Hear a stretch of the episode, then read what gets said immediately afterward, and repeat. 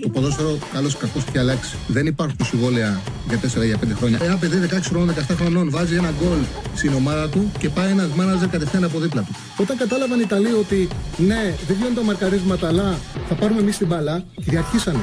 Το χέρι του βοηθού, το χέρι του το μόνο που μπορεί να κάνει να στηριχτεί και για να μην πέσει κάτω. Με το αριστερό και με το δεξί δεν το βάλει το χέρι δεξί. Το, το, το, χέρι του δεν θα συνεχίσει να κινείται. Το βάλει στο πισινό του. Α, μ' αγαπάτε, δηλαδή, Τσάρλι, μ' αγαπάτε. Εννοείται, εννοείται, εννοείται. Καλησπέρα, καλή εβδομάδα να έχουμε. Καλώς ήρθατε σε ένα ακόμα Charlie Ball. Η αλήθεια είναι ότι πρώτη φορά ε, βγήκαμε τόσο βιαστικά γιατί συνήθως έρχομαι νωρίτερα και έχουμε χρόνο να τα κοιτάξουμε όλα με τον ε, Στέφανο. Είχα πάρα πολύ γράψιμο. Ήρθα πιο αργά από ό,τι συνηθίζω και τα φτιάξαμε όλα στο πόδι τελευταία στιγμή. Όχι, τα είχαμε ετοιμάσει από νωρίτερα, αλλά το να ξεκινήσει η εκπομπή δεν είχαμε πολύ χρόνο για να τεστάρουμε όλα τα πράγματα. Λοιπόν, ε, έχουμε πολλά πράγματα για συζήτηση. Σίγουρα η νίκη του Άρη, ήττα του Παναθηναϊκού, ο τρόπος που ήρθε θα φέρουν πολύ κουβέντα στην εκπομπή. Νομίζω ότι πρέπει να τα βάλουμε τα πράγματα με μια ηρεμία. Ασφαλώς έχουν γίνει λάθη. Ασφαλώς δεν είναι κάτι το οποίο είναι ε, συγκυριακό, δηλαδή δεν είναι μια κακή εμφάνιση ε, σε ένα διάστημα ο Παναγιώ πέταγε. Ο Παναγιώ μετά το παιχνίδι του Ολυμπιακό είχε συνεχόμενα προβληματικά παιχνίδια και αυτό είναι που ανησυχεί περισσότερο τον κόσμο του Παναθηναϊκού. Όμως, ακόμα ο Παναθηναϊκός είναι σε πρώτη θέση, ακόμα ο Παναθηναϊκός είναι σε όλους τους στόχους μέσα. Οπότε δεν χρειάζεται η... να υπάρξει μια πλήρης αποκαθήλωση. Να βάλουμε τα πράγματα με μια σοβαρότητα, να συζητήσουμε λάθη, να συζητήσουμε παραλήψεις, προβλήματα τα οποία ήρθαν και από τακτικά από τον προπονητή αλλά και από λάθη παιχτών. Και φυσικά να αναδείξουμε κιόλας και την ε, σοβαρή τακτική του Μάτζιου. Ένας φίλος που λέει κανένα μάτ του Μάτζιου, κανένα ε, ε, διάβασμα του Μάτζιου έπαιξε αμυντικά. Ασφαλώς το διάβασμα του Μάτζιου ήταν να παίξει ε, αμυντικά. Ευχαριστώ τον φίλο που γράφει σαν και Ελλήνη για τα καλά του λόγια για το ότι πήγαμε καλά στο σύγχυμα το τρίμερο. Ναι, πήγαμε καλά στο σύγχυμα το τρίμερο. Ε, από εκεί πέρα φυσικά Υπάρχουν και μέρες που δεν πηγαίνουμε καλά. Έτσι είναι το στοίχημα. Λοιπόν, ας πάμε τα πράγματα, ας βάλουμε τα πράγματα μια σειρά. Α δείξουμε σιγά σιγά τις κάρτες. Λέω να ξεκινήσουμε με τα υπόλοιπα παιχνίδια για να καταλήξουμε στον Άρη. Γιατί τα υπόλοιπα παιχνίδια δεν έχουν και, και πολλή κουβέντα. Λοιπόν, ο Ολυμπιακός κέρδισε εύκολα 3-1 τον Πανετολικό σε ένα παιχνίδι που δεν ήταν καλός. Δεν ήταν καλός Ολυμπιακός. Είχε προβληματική εικόνα. Ε, κατάφερε και πήρε την νίκη χάρη σε δύο που, σε ένα πολύ καλό παιχνίδι του Φορτούνη, σε ένα πολύ ωραίο γκολ που πέτυχε ο, ο ποιοτικός ε, χάφο παιχτάρα του Ολυμπιακού. Πέτυχε ένα πολύ ωραίο γκολ. Έκανε άλλη μια καλή εμφάνιση ο Φορτούνης. Ο Ολυμπιακός γενικά δεν ήταν καλός. Πάντως κέρδισε το παιχνίδι με 3-1. Φαίνεται ότι δεν ήταν καλός ε, και όποιος δεν έχει δει το παιχνίδι, μόνο αν δει τα εξ Βγάλε μου λίγο το chat για να βλέπω και την κάρτα να δω και τις κάρτες γιατί τις έχω δει πριν. Μόνο και μόνο από το 1,2-0,7 x goals φαίνεται ότι ο Ολυμπιακός δεν ήταν καλός στον Πανατολικό. Ο Πανατολικό ήταν αρκετά ανταγωνιστικός στο συγκεκριμένο παιχνίδι. Με τους ορειθρόφου να καταφέρουν να, να, το πάρουν. Δεν ε, εκμεταλλεύτηκε την ευκαιρία που πήρε ούτε ο Γιόβετιτς ούτε ο Μπιέλ. Ειδικά ο Μπιέλ ήταν ε, εκτός ε, παιχνιδιού. Ε, έκανε πολλές αλλαγές. Ε, δεν νομίζω ότι πήρε παρά ούτε ο Μπιανκόνη μπορεί να βάλει προβληματισμό στον ε, Μαρτίνεθ αν ότι είναι έτοιμος και πρέπει να πάρει περισσότερο χρόνο. Ούτε ο Μπιέλ κέρδισε την ευκαιρία του. Με το ματς σαν ευκαιρία για τον Γιόβετιτς και τελικά μπαίνοντας στον πάγκο σκόρα ρολεκαμπή. Δεν νομίζω ότι χωρά πολύ κουβέντα αυτό το παιχνίδι. Ο Ολυμπιακός έκανε το καθήκον του, κέρδισε και με την ήττα του Παναθηναϊκού πλησιάζει. Λοιπόν, το Σάββατο ο Πάοκ έχω την αίσθηση ότι αυτή τη στιγμή είναι η πιο φορμαρισμένη ομάδα του πρωταθλήματο. Έκανε ένα εκπληκτικό παιχνίδι με τον ε, Πανσεραϊκό, πολύ γρήγορο. Ε, το λέγαμε από την αρχή τη σεζόν και θεωρώ ότι όσο περνάνε οι αγωνιστικές, βλέπουμε να γίνεται και περισσότερο πράξη. Ο Λουτσέσκου έχει βάλει νερό στο κρασί του. Ουσιαστικά έχω την αίσθηση ότι πηγαίνει αρκετά με το τι του δίνει το ρόστερ. Ο Πάοκ έχει μια εκπληκτική τετράδα η οποία έχει γίνει πεντάδα με την παρουσία του Μούργκ και το, τα πολύ καλά παιχνίδια που, που δίνει ο Αυστριακός, ο οποίος πέτυχε δύο γκολ του Πανσεραϊκό δεν τον υπολόγισε κανένας. Δεν μπορούσε να υπολογίσει κανένας τι θα πάρει ο Πάουκ από φέτος από τον Μούρκ. Έχει μια πεντάδα πίσω από τον Φορ και επειδή γνωρίζει πλέον και ο Λουτσέσκο ότι δεν θα πάρει την διαφορά από την κορφή της επίθεσης ο Πάουκ. Τη διαφορά θα την πάρει από αυτούς τους παίκτες. Βλέπουμε ότι παίζει πολύ περισσότερο στο χώρο από ότι οποιαδήποτε άλλη χρονιά ο Πάουκ, ο οποίος ε, πραγματικά τις στιγμές που κατέβαινε χαμηλά και έκλεβε την μπάλα στο κέντρο με την απίστευτο τρόπο που έτσι ξεδίπλωνε την ε, επίθεση του. Ήταν απολαυστικός να τον παρακολουθείς. Για άλλο ένα παιχνίδι είναι συνεχόμενα τα μάτια που Πάουκ παίζει ωραίο ποδόσφαιρο και ε, όταν έρχεται, όταν παίζει με κατώτερους αντιπάλους που τους έχει κερδίσει, έχει πάρει το, ουσιαστικά τον έλεγχο, έχει σκορ υπέρ του και μπαίνει και στο δεύτερο ημίχρονο ο Κωνσταντέλια με αυτά τα οποία πράγματα κάνει, πραγματικά τον αντι... ο αντίπαλος δεν μπορεί να τον αντιμετωπίσει τον Πάουκ. Μόλις ήταν 2-0 το σκορ, με το που μπαίνει ο Κωνσταντέλιας, δημιουργήθηκαν συνθήκες για να το καθαρίσει ο Πάουκ με πολύ μεγάλο σκορ και να γραφτεί το, τελε... το τελικό 5-0. Ε, σε ένα παιχνίδι που φυσικά τις εντυπώσεις έκλειψε η, ε, ε, η παρουσία του Παύλο Γκαρσία, η αποθέωση που ήταν δεδομένο ότι θα δεχτεί από τον ε, κόσμο του ΠΑΟΚ. Εντάξει, διάφορα που υπόθηκαν και ακούσαμε σε κάτι εκπομπές δεν είναι να τα παίρνουμε σοβαρά υπόψη. Όλοι καλά ξέρανε ότι θα αποθεωθεί ο Γκαρσία και ούτε έχει να κάνει η αποθέωση του Γκαρσία σε τίποτα με, την, με, το, με τον Λουτσέσκου. Ο Πάουκ παίζει καλά. Ο Πάουκ έχει τελικό την Πέμπτη. Πολύ μεγάλο παιχνίδι την Πέμπτη στην Φραγκφούρτη. Ένα παιχνίδι ουσιαστικά που είναι σαν να σου δίνει πρόκριση στους 16. Είναι μια μάχη. Το παιχνίδι με στη Γερμανία είναι, που θα δώσει την Πέμπτη είναι μια μάχη που μοιάζει σαν αγώνας στον 32 που άμα τον περάσει ο Πάουκ περνάς στους 16. Αν δεν τον περάσει, έχει μια, άλλη μια ευκαιρία στους 32. Είναι ένα τέτοιο παιχνίδι. Ε, ο Πάουκ νομίζω με την ταχύτητα που έχει η τριάδα πίσω από τον Φορ. Νομίζω αυτό το μάτι παίξει ο Τόμας, του ταιριάζουν αυτά τα παιχνίδια. Έχει την επιθετική τετράδα που μπορεί να χτυπήσει την Άιντρακτ και να βγάλει ένα γκολ και να πάρει αποτέλεσμα. Εκπληκτικός ο Τάισον. Είναι απίστευτο ότι ο παίκτης γίνεται αρχές του χρόνου 36 ετών. Παίζει σαν έφηβο, όταν βγήκε αποθεώθηκε από όλο τον κόσμο. Ήθελε ο Ντεσπόντοφ να κάνει τη διαφορά. Δεν του βγαινε σε εύκολες φάσεις. Τελικά έβαλε ένα ε, γκολ ε, απευθείας από απευθείας κόρνα, ένα εκπληκτικό τέρμα που έχει βέβαια τεράστια ευθύνη ο Λέκα του Πανσεράκου. Εντάξει, το πέρασε το μάτσο πάω και εύκολα και έρισε 5-0 τον Πανσεράκο. Δεν νομίζω ότι χρειάζεται και περισσότερο συζήτηση. Ε, πάμε στο μάτσο της ΑΕΚ με τον Πα, όπου εδώ ήταν ένα παιχνίδι όπου είχε, είχε πολλά πάνω κάτω. Με την ΑΕΚ να είναι επιθετική, να ξεκινάει δυνατά, να χάνει βέβαια ε, ο Παυλίδη στην ευκαιρία που δεν χάνεται μετά το 0-1 για την ισοφάριση. Η ΑΕΚ ε, για ακόμα μια φορά πάντως ήταν πολύ μπροστά. Δεν ήταν καλή εμφάνιση. Απλά κάποια πράγματα ε, τονίζονται περισσότερο μετά από κακό αποτέλεσμα. Η ΑΕΚ και χτες είχε προβλήματα τα οποία έχει βγάλει και σε προηγούμενα παιχνίδια και τους έχουν στερήσει αποτελέσματα. Δεν ήταν κοινική συνεπίθεση, δεν ήταν αποτελεσματική, ήταν φλίαρη μπροστά, σκορπούσε ευκαιρίες και πίσω άφηνε χώρους για να παίξει ο Πας. Υπήρχαν συνθήκες στο παιχνίδι να έρθει εύκολα στο 1-1 και να χάσει άλλους δύο βαθμούς η ΑΕΚ.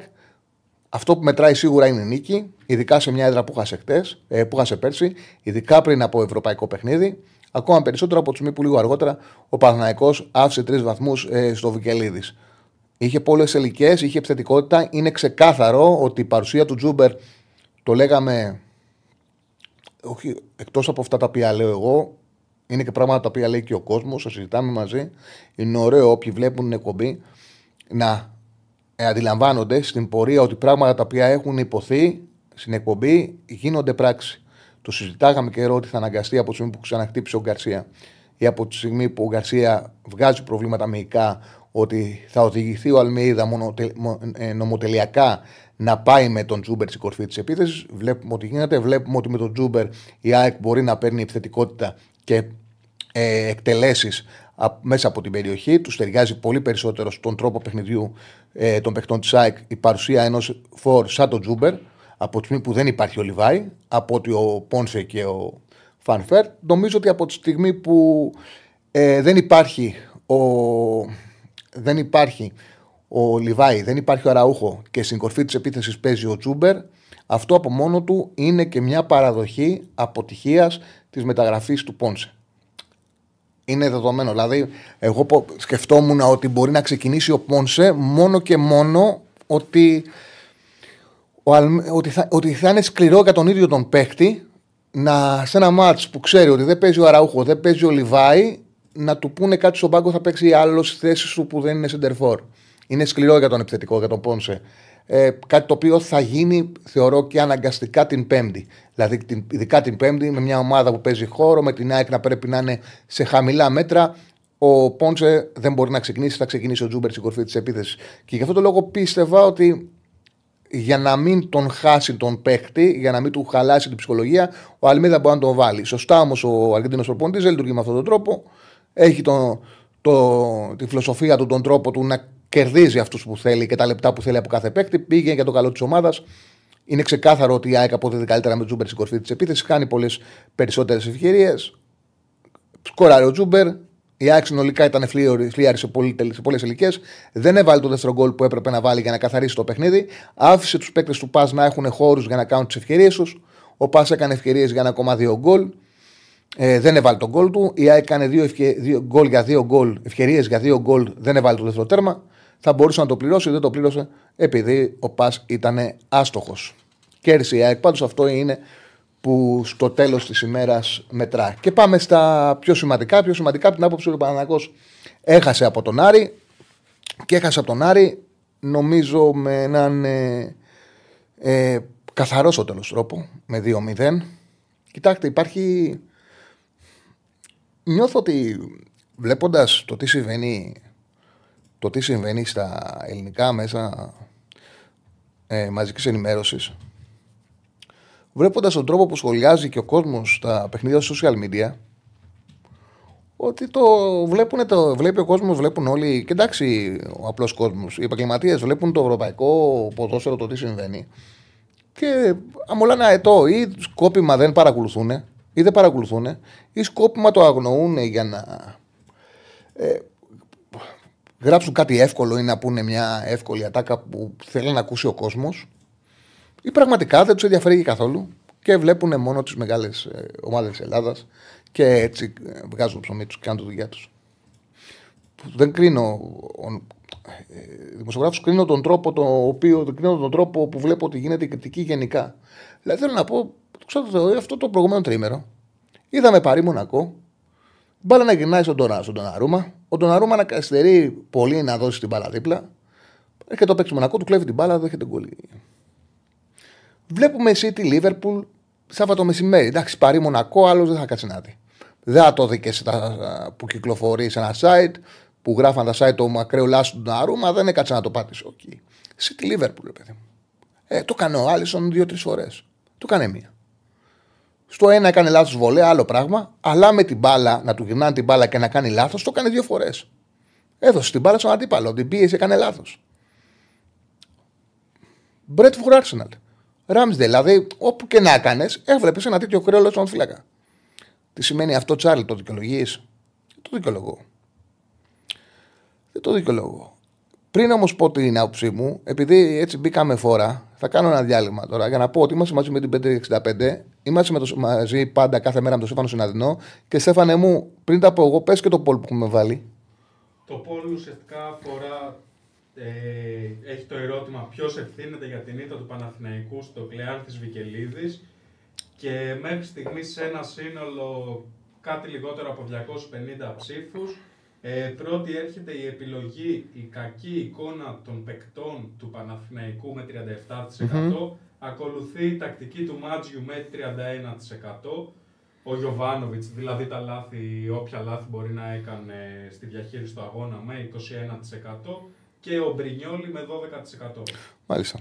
Μάλιστα. Ενδιαφέρον.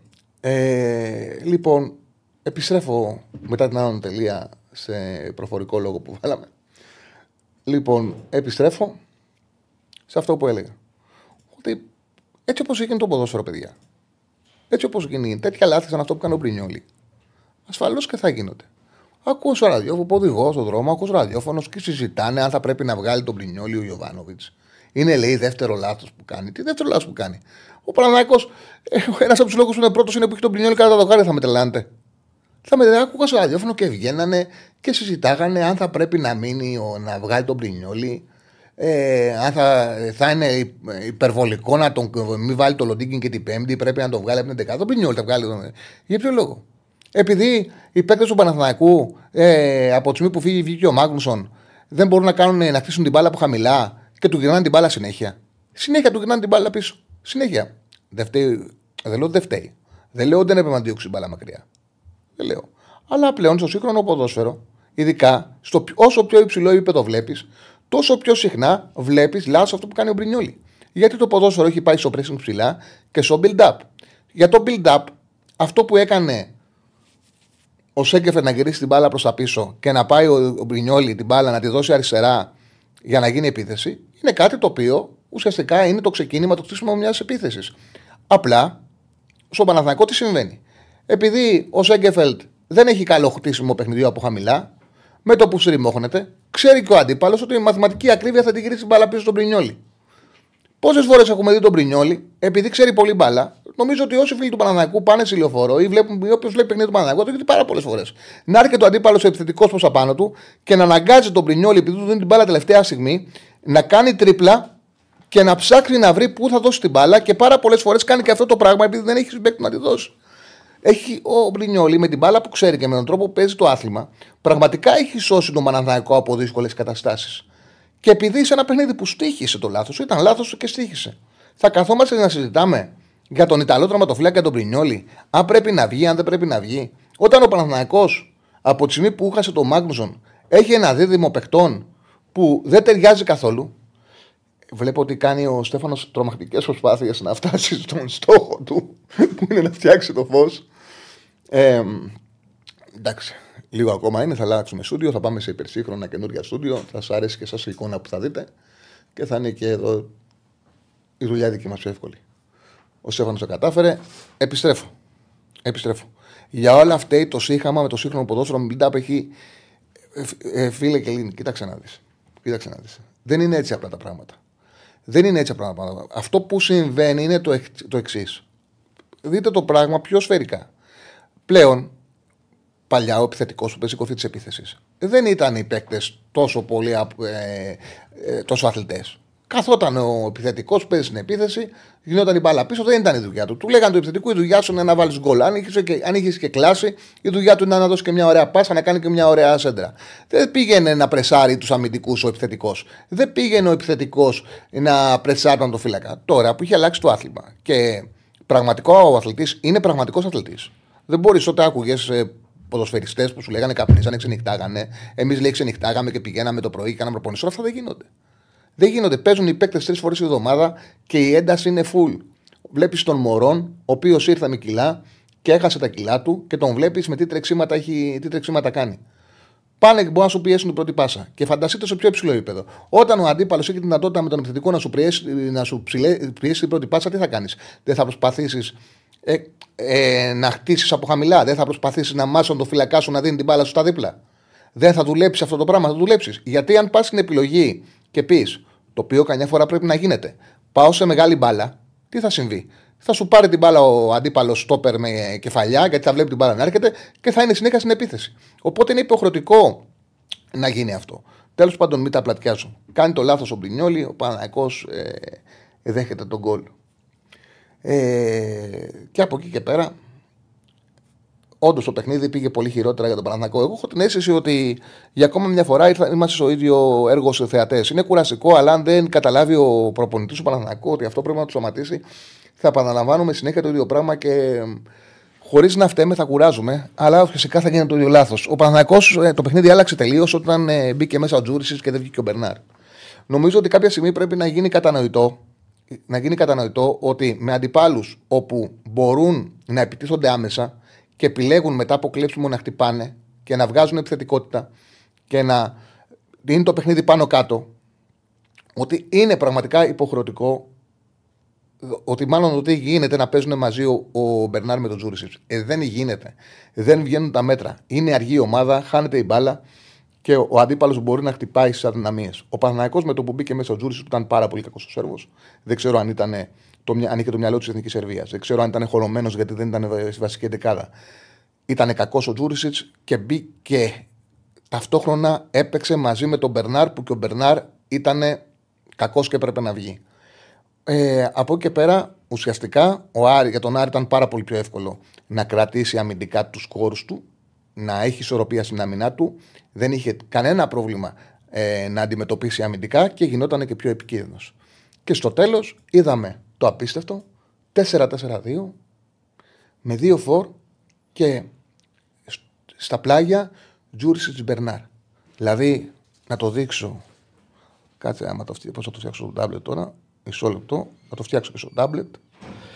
Ε, πάμε εδώ σε δεκάδες. Περίμενε. Εδώ. Μπερνάρ. Περίμενε γιατί δεν μου βγάζει. Πρέπει να βγάλω κάποιον. Να βγάλω το Μαντσίνη. Μπερνάρ εδώ. Τζούρισιτς εδώ. Ε, σπόραρ. Πού σπόραρ. Μαντσίνη. Πώς σπόραρ δεν έχω; Μαντσίνη. Καλά δεν πειράζει. Βάζω τον 19 για σπόραρ εδώ. Το καταλάβει ο κόσμος. Εδώ βάζω. Εδώ. Λοιπόν, σποράρ εδώ. Λοιπόν, παίζει. Βγάλε μου το chat και βάλε μου να βλέπω το. Λοιπόν, παίζει ο Άρης εδώ, ταμπουρωμένος, ωραία. Έχει ταμπουρωθεί ο Άρης.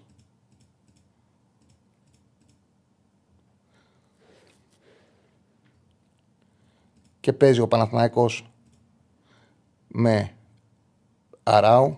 Πού το Αράου, θα τον βρω τον Αράου. Με Τσέριν, εδώ. Αράου. με το tablet για να κάνω κάτι πια. Α, ναι, OK, okay, πάρτε, πάρτε. Πάρτε το. Παίζει ο Παναθηναϊκός στο τέλος. Αυτό το 4-4-2 πραγματικά ρε παιδιά δεν το έχω ξαναδεί ποτέ. Δεν γίνεται. Δεν μπορούσα να το πιστέψω ότι έκανε ο Γιοβάνο αυτό το πράγμα. Ότι ο Γιοβάνο έπαιξε 4-4-2 και είχε στον άξονα Αράου Τσέριν και στις πλευρές Τζούρισιτς Μπερνάρ και δύο επιθετικούς. Και σκεφτόμουν, δηλαδή το έβλεπα και λέω: Δεν, το, δεν υπήρχε πιο εύκολο πράγμα για τον Άρη να κλέψει την μπάλα και να βγει στην αντεπίθεση. Και ο Παναναναϊκό πώς θα χτυπήσει, αφού δεν μπορεί να παίξει. Ε, δηλαδή είχε δύο δεκάρια, δύο κεντρικού σκαφ, μεγάλη απόσταση ανάμεσα στους κεντρικούς σκαφ και στην επίθεση και δεν υπήρχε παίκτε να κινηθεί στο χώρο. Δεν υπήρχε κανένας ποδοσφαιριστής να μπορεί να κινηθεί στο χώρο και να μπορέσει από την πίσω γραμμή να μπει μέσα στην περιοχή. Δεν ήταν απίστευτο αυτό το, ο τρόπος που σπάθησε όταν έπαιξε με δύο φορ να ε, βάλει μέσα στην περιοχή του τον Άρη. Κάθε αλλαγή που έκανε ο Γιωβάνοβιτς δεν είναι η πρώτη φορά. Έκανε και μεγαλύτερο κακό στο Παναθηναϊκό και είναι πάρα πολύ απλό. Έκανε πιο αργή την ομάδα. Και νομίζω ότι τον έχει μπερδέψει κάπου και τον ε, προπονητή του Παναναναϊκού το γεγονός ότι έχουν έρθει ποιοτικοί παίκτες, αλλά με συγκεκριμένα χαρίσματα. Και πρέπει να γίνει κατανοητό ότι πρέπει να βρεθεί μια χημεία. Και ότι στο ποδόσφαιρο είναι πολύ σημαντικό να είσαι γρήγορος, να έχεις παίκτες να παίζουν στο χώρο. Δεν μπορείς να βάζεις σε παιχνίδια ανταγωνισμού, σε παιχνίδια που ο αντίπαλος είναι σε υψηλό επίπεδο. Γιατί πραγματικά ο τρόπος που έπαιξε, σχεδίασε το παιχνίδι ο Μάτζιος δεν πειράζει. Θα το κάνουμε μετά. Καλύτερα να βγάλουμε τις κάρτες, ε, Στεφανέ μου, δεν πειράζει. Έτοιμο είναι, ωραία. Ναι, το κάνουμε μετά. Λοιπόν, κάτσε να βγάλουμε τις κάρτες και θα επανέλθουμε μετά με το τάμπλετ. Εντάξει, αυτό που ήθελα το εξήγησα. Λοιπόν, πάμε να δείξουμε και τις κάρτες. Γιατί αυτό το πρώτο πράγμα που έκανε ο, όχι αυτές. Αυτές είναι του Σαββατοκύριακου. Να το. Ε, το πρώτο πράγμα που έκανε ο Μάτζιος ήταν ουσιαστικά να κλειδώσει τον Μαντσίνη. Ο Μάτζιος γνώριζε ότι παίζοντας ο Παναθηναϊκός, έχοντας ο Παναθηναϊκός στη μια πλευρά τον Βέρμπιτς και στην άλλη πλευρά τον Μαντσίνη, περισσότερο κινδυνεύει από τον ε, Μαντσίνη δεν είχε το Ferrari, ήταν στο 50-50, δεν, θα μπορούσε να παίξει, αλλά δεν ήταν 100% έτοιμος και επέλεξε να πάει με τον τρόπο που πήγε στην Τούμπα. Να βάλει το Μοντόγια ξανά με ανάποδο πόδι. Και η εντολή που έδωσε στο, στον ε, Μοντόγια ήταν με τίποτα ο Μαντσίνη να μην τον περνάει εσωτερικά. Να του κόψει τον εσωτερικό διάδρομο. Του έκοψε τον εσωτερικό διάδρομο, κατέβασε και χαμηλά τον Παναγίδη και δείξε άμα θες την κάρτα, Στεφανέ, με το πώς κατάφερε με, με τον Παναγίδη και τον Μοντόγια να βγάλει εκτός παιχνιδιού τον Μαντσίνη. Ο Μαντσίνη είχε μόλις 47 επαφές με την μπάλα, είχε 17-29 πάσες γιατί ήταν συνέχεια σφιχτικά πιεσμένος και 3 7 επιτυχημένες τρίπλες. Ο Μοντόγια, ο Μοντόγια αμυντικά έχει γράψει ένα εκπληκτικό νούμερο 7 στα 9 επιτυχημένα τάκλιν. Και έχει βοηθήσει πάρα πολύ και ο Παναγίδης στη συγκεκριμένη πλευρά αμυντικά που είχε τον ρόλο να κατεβαίνει πιο χαμηλά και ουσιαστικά να βοηθάει αρκετά στο μαρκάρισμα του, του Μαντσίνη. Ο Άρης ο οποίος έχει κάνει καλό παιχνίδι σε χαμηλά μέτρα. Ο Φαμπιάνο έχει κάνει ένα εξαιρετικό παιχνίδι. Ουσιαστικά ο Φαμπιάνο με τον Μπράμπετς μοιράστηκαν αυτά τα οποία έκαναν. Ο, ο Μπράμπετς ήταν ο παίκτης που ακολουθούσε χαμηλά τους παίκτες του Παναθανικού. Ο Φαμπιάνο ήταν στον αέρα Άρχοντας έχει κάνει 16 κοψίματα σε χαμηλά μέτρα. Έχει πάρει 11 μονομαχίες, είναι τεράστια νούμερα. Δείχνει και του Παναθανικού σήκωσε την μπάλα αναγκαστικά. Έχει πάρει 11 μονομαχίες με το κεφάλι στην ανάγκη που είχε ο Παναθανικό να βάλει την μπαλά με στην περιοχή της Σίκωνε. Έχει κάνει 6 ανακτήσεις κατοχής, 3 κλεψίματα, ένα πολύ γεμάτο παιχνίδι του Φαμπιάνο. Ενώ αντίθετα ο Μπράμπετς έκανε περισσότερα πράγματα ε, όταν ο Παναθανικό είχε κάτω την ε, μπάλα. Ε, ο μόνος παίκτης του Παναθηναϊκού, ο μόνος παίκτης που στάθηκε και έδωσε μάχη ήταν ο Αράο, ο οποίος ήταν μέσα σε όλο το παιχνίδι. Ο Αράο έχει. Δηλαδή, έβλεπε στο παιχνίδι του Παναναναϊκού και ο μόνος παίκτης που ήταν μέσα στις μάχες, ο μόνος που κέρδιζε μονομαχίες ήταν ο Αράο, ο οποίος ήταν ο πρώτος με διαφορά σε επαφές με την μπάλα. Με 100. Αυτό δείχνει και πρόβλημα για τον Παναθηναϊκό, το ότι είχε τόσο πολλές επαφές και τόσο πολλές πάσεις ο Αράο. Όλα περνάγαν τα πόδια του γιατί η μπάλα δεν μπορούσαν να γυρίσουν προς τα πίσω οι τρεις παίκτες ε, αλλά και ο Τσέρι να πάρει περισσότερες πρωτοβουλίες και να φτιάξουν παιχνίδι. Οπότε ο Αράο πήγε σε ένα παιχνίδι με πάρα πολλές πάσει, 67-80. Ήταν ο παίκτης με τις περισσότερες πάσει στο 1 τρίτο του αντιπάλου 15. Είχε 4 στα 5 επιτυχημένα τάκλαν και 3 κλεψίματα. Ήταν η Όαση. Ήταν ο μόνος που πάλεψε από τον Παναθηναϊκό Αράο.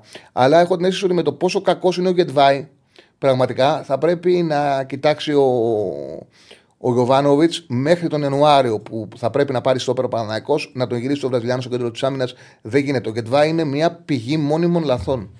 Πραγματικά δεν ταιριάζει καθόλου στο Σέντιφελτ. Έχουν και οι δύο πολύ μεγάλη δυσκολία να σπάσουν το pressing του αντιπάλου. Εδώ φαίνεται πόσο μεγάλη δουλειά έκανε ο Μάγκρουσον και θυμίζω πόσο εύκολα κάνουν κριτική και βγαίνανε και λέγανε πολύ ότι δεν είναι σκληρός, δεν πηγαίνει να δώσει μονομαχία. Και προσπαθώ να τους εξηγήσω ότι πόσο σημαντικό είναι αυτό που κάνει με την καλή μεταβίβαση που έχει. Και αν ο Ισλανδός ήξερε και ε, ήταν και σκληρός, το πιο πιθανό ήταν να μην ερχόταν ποτέ στην Ελλάδα. Αλλά σε κάθε περίπτωση, ε, επειδή δεν αποκλείεται ποτέ να πάρει έναν πλήρες ποδοσφαιριστή, σε κάθε περίπτωση ο Μάγνουσον ήταν ένας παίκτης ο οποίος έκανε πάρα πολλά και σημαντικά πράγματα. Πάρα πολλά και σημαντικά ε, πράγματα έκανε ο Μάγνουσον και τώρα φαίνεται πάρα πολύ η απουσία του και γίνεται ακόμα χειρότερη γιατί είναι φανερό ότι ο Γετβάη δεν βγαίνει. Ο Γετβάη ε, δεν μπορεί, δεν ξέρω αν το πρόβλημά του είναι ότι ταιριάζει στο Σέκεφελ. Δεν ξέρω αν το πρόβλημά του είναι τόσο μεγάλο που παίζει, αρισε, που παίζει από την αριστερή πλευρά και αυτός θέλει να παίζει από τη δεξιά. Όμως πραγματικά είναι μόνιμη πηγή λαθών. Για το δεύτερο τέρμα έχει κάνει μια πολύ κακή πάσα, αργή πάσα για τον Τζούρισιτς. Τεράστια ευθύνη και του Σέρβου, ο οποίος δεν κυνηγάει να διορθώσει το λάθος. Ο Τζούρισιτς έκανε ένα προκλητικά διάφορο παιχνίδι που εγώ τον θεωρώ πολύ ποιοτικό παίκτη. Νομίζω ότι θα βοηθήσει τον Παναναναϊκό. Αλλά χτες ε, έκανε μεγάλη ζημιά στον Παναθηναϊκό. Ουσιαστικά η είσοδος του δημιούργησε μια πολύ μεγάλη τρύπα γιατί έχανε μπάλες. Τότε μπήκε και φρέσκος ο Τζούρασεκ. Πήγε πάνω στις μονομαχίες, δηλαδή έπαιξε στο χώρο του, φρέσκος, του πήρε πολλές μονομαχίες και δεν ακολουθούσε τη φάση. Δηλαδή έχανε την μπάλα και δεν ε, ακολουθούσε. Λέει ο φίλος αδιάφορος, δεν ξέρω άμα ήταν χαλασμένος, αδιάφορος, είχε στο μυαλό του Σερβία, δεν του βγήκε το ματς. OK. Okay. Δεν ήταν Λέει ο φίλος που μου αρέσει ο Τζούρισι, καλός παίκτης είναι και εμένα μου αρέσει ο Τζούρισι και έχει ποιότητα και του ξαναλέω είναι ο μόνος που μπορεί να κάνει το απρόβλεπτο Παναναναϊκό. Όμως εχθές το πρόβλημα δεν ήταν ότι δεν ήταν και σε κακή μέρα. Δεν κοίταγε να διορθώσει το λάθος του. Έχει πολύ ακατοχής και άφηνε τον αντίπαλο να παίξει. Δηλαδή το πρόβλημα που αντιμετώπισε ο Παναθανικό όταν έμεινε μέσα Τζούρις και Μπερνάρ ήταν ότι όταν χανόταν η μπάλα, ο αντίπαλος είχε εύκολη μεταφορά μπάλας. Εύκολη μεταφορά μπάλας. Ε, ο Άρης έχει καλύτερα ατομικά στόπερ, έχει καλά στο Άρης και έχει και προπονητή που τον, που τον έδεσε. Γιατί ο Μάτζιος πήγε και έπαιξε ένα ωραίο 4-4-1. Έπαιξε 4-4. Ουσιαστικά είχε ε, δύο κεντρικούς σκαφ. Τον Ντάριντα μπροστά τους. Έπαιξε με τρεις κεντρικούς σκαφ όπως κάνει πάντα σε αυτά τα μάτια. Γιατί ο Μάτζιος θέλει σε αυτά τα παιχνίδια ουσιαστικά να εξασφαλίσει ότι στο μεσαίο μπλοκ η ομάδα του θα είναι πάρα πολύ δεμένη και με αυτόν τον τρόπο κατάφερε και κλείδωσε κυριολεκτικά τον Παναθηναϊκό και τον οδήγησε σε ένα παιχνίδι που από ένα σημείο και μετά δεν μπορούσε να έχει εύκολη κατοχή. Δηλαδή το πρόβλημα του Παναθηναϊκού ήταν ότι από ένα σημείο και μετά έκανε εύκολα λάθη και όταν έκλεβαν την μπάλα επέκτηση του Άρη δεν υπήρχε αντίδραση, δεν υπήρχε ποδοσφαιριστής να πάει άμεσα στην μπάλα και να την κερδίσει. Ο Άρης έπαιξε με αυτόν τον τρόπο, δείξε άμα θες το τάμπλετ, Δηλαδή, εδώ, εδώ, εδώ έβαλε τον Παναγίδη. αριστερά και το Μοντόγια με ανάποδο πόδι. Ο Μοντόγια είχε την εντολή να μην επιτρέψει με τίποτα στον, ε, εδώ, στον Μαντσίνη να του μπει εσωτερικά. Είχε αυτή την εντολή ο Μοντόγια, δεν ήθελε με τίποτα να επιτρέψει στο Μαντσίνη να του μπει εσωτερικά. Τον έπαιζε εδώ και ο Παναγίδης, γύρναγε και κάλυπτε εδώ τα ανεβάσματα είτε του μπακ του Παναθηνάικου, είτε του Κότσιρα, είτε αν πήγαινε ευθεία ο Μαντσίνη. Αυτοί οι δύο έκαναν πάρα πολύ δουλειά γιατί τον παίχτη που φοβότανε πάρα πολύ ο, ο Μάτζιος ήταν το Μαντσίνη. Είχε, ε, ε, είχε δει και το χθεσινό παιχνίδι που έλειπε ο Μάτζιος. Κάτσε να βρω το Μαντσίνη, γιατί μάλλον τον έχει στον πάγκο. Μαντσίνη, να Είχε δει και το παιχνίδι το, το περσινό που πραγματικά ο Μαντσίνη με παιχνίδι χώρου είχε δημιουργήσει πάρα πολύ μαρασονάρι και ήταν πάρα πολύ σημαντική η αντιμετώπιση του και τα κατάφερε. Και μπροστά από τους δύο κεντρικούς χαφ που έβαλε τον Ζουλ για πρώτη φορά δίπλα στο Βεστράτε και έπαιξε με άλλο εξάρι και έφερε τον, το Βεστράτε λίγο ένα κλικ πιο πάνω για να ουσιαστικά να δείξει μεγαλύτερη πίεση στο μεσαίο μπλοκ. Έβαλε πίσω από, μπροστά από δύο παίκτες τον Ντάριντα και είχε μια πάρα πολύ σκληρή τριάδα. Μια πάρα πολύ σκληρή τριάδα στο κέντρο που ε, με αυτόν τον τρόπο κατάφερε ο Άρης και έδειξε το, ποια, το χαρακτήρα που είχε στην πρώτη θητεία του Μάντζιου το χαρακτήρα που είχε φτιάξει με την τριάδα, θυμίζω, που παίζε ο Ματίγια, ο Σάσα, ο Τζέκο, που είχε πάντα τρεις κεντρικούς σκάφ. Αυτό το χαρακτήρα τον έδειξε πρώτη φορά φέτος. Έβαλε τον Ζαντζούλ ε, στη θέση 6, έφερε δίπλα του τον Βεσράτε και τον Τάριντα μπροστά τους και είχε μια πάρα πολύ σκληρή τριάδα. Και όταν μπήκε ο Τζούρισιτς, μπήκε ο. ο Πώς λέγεται, ο.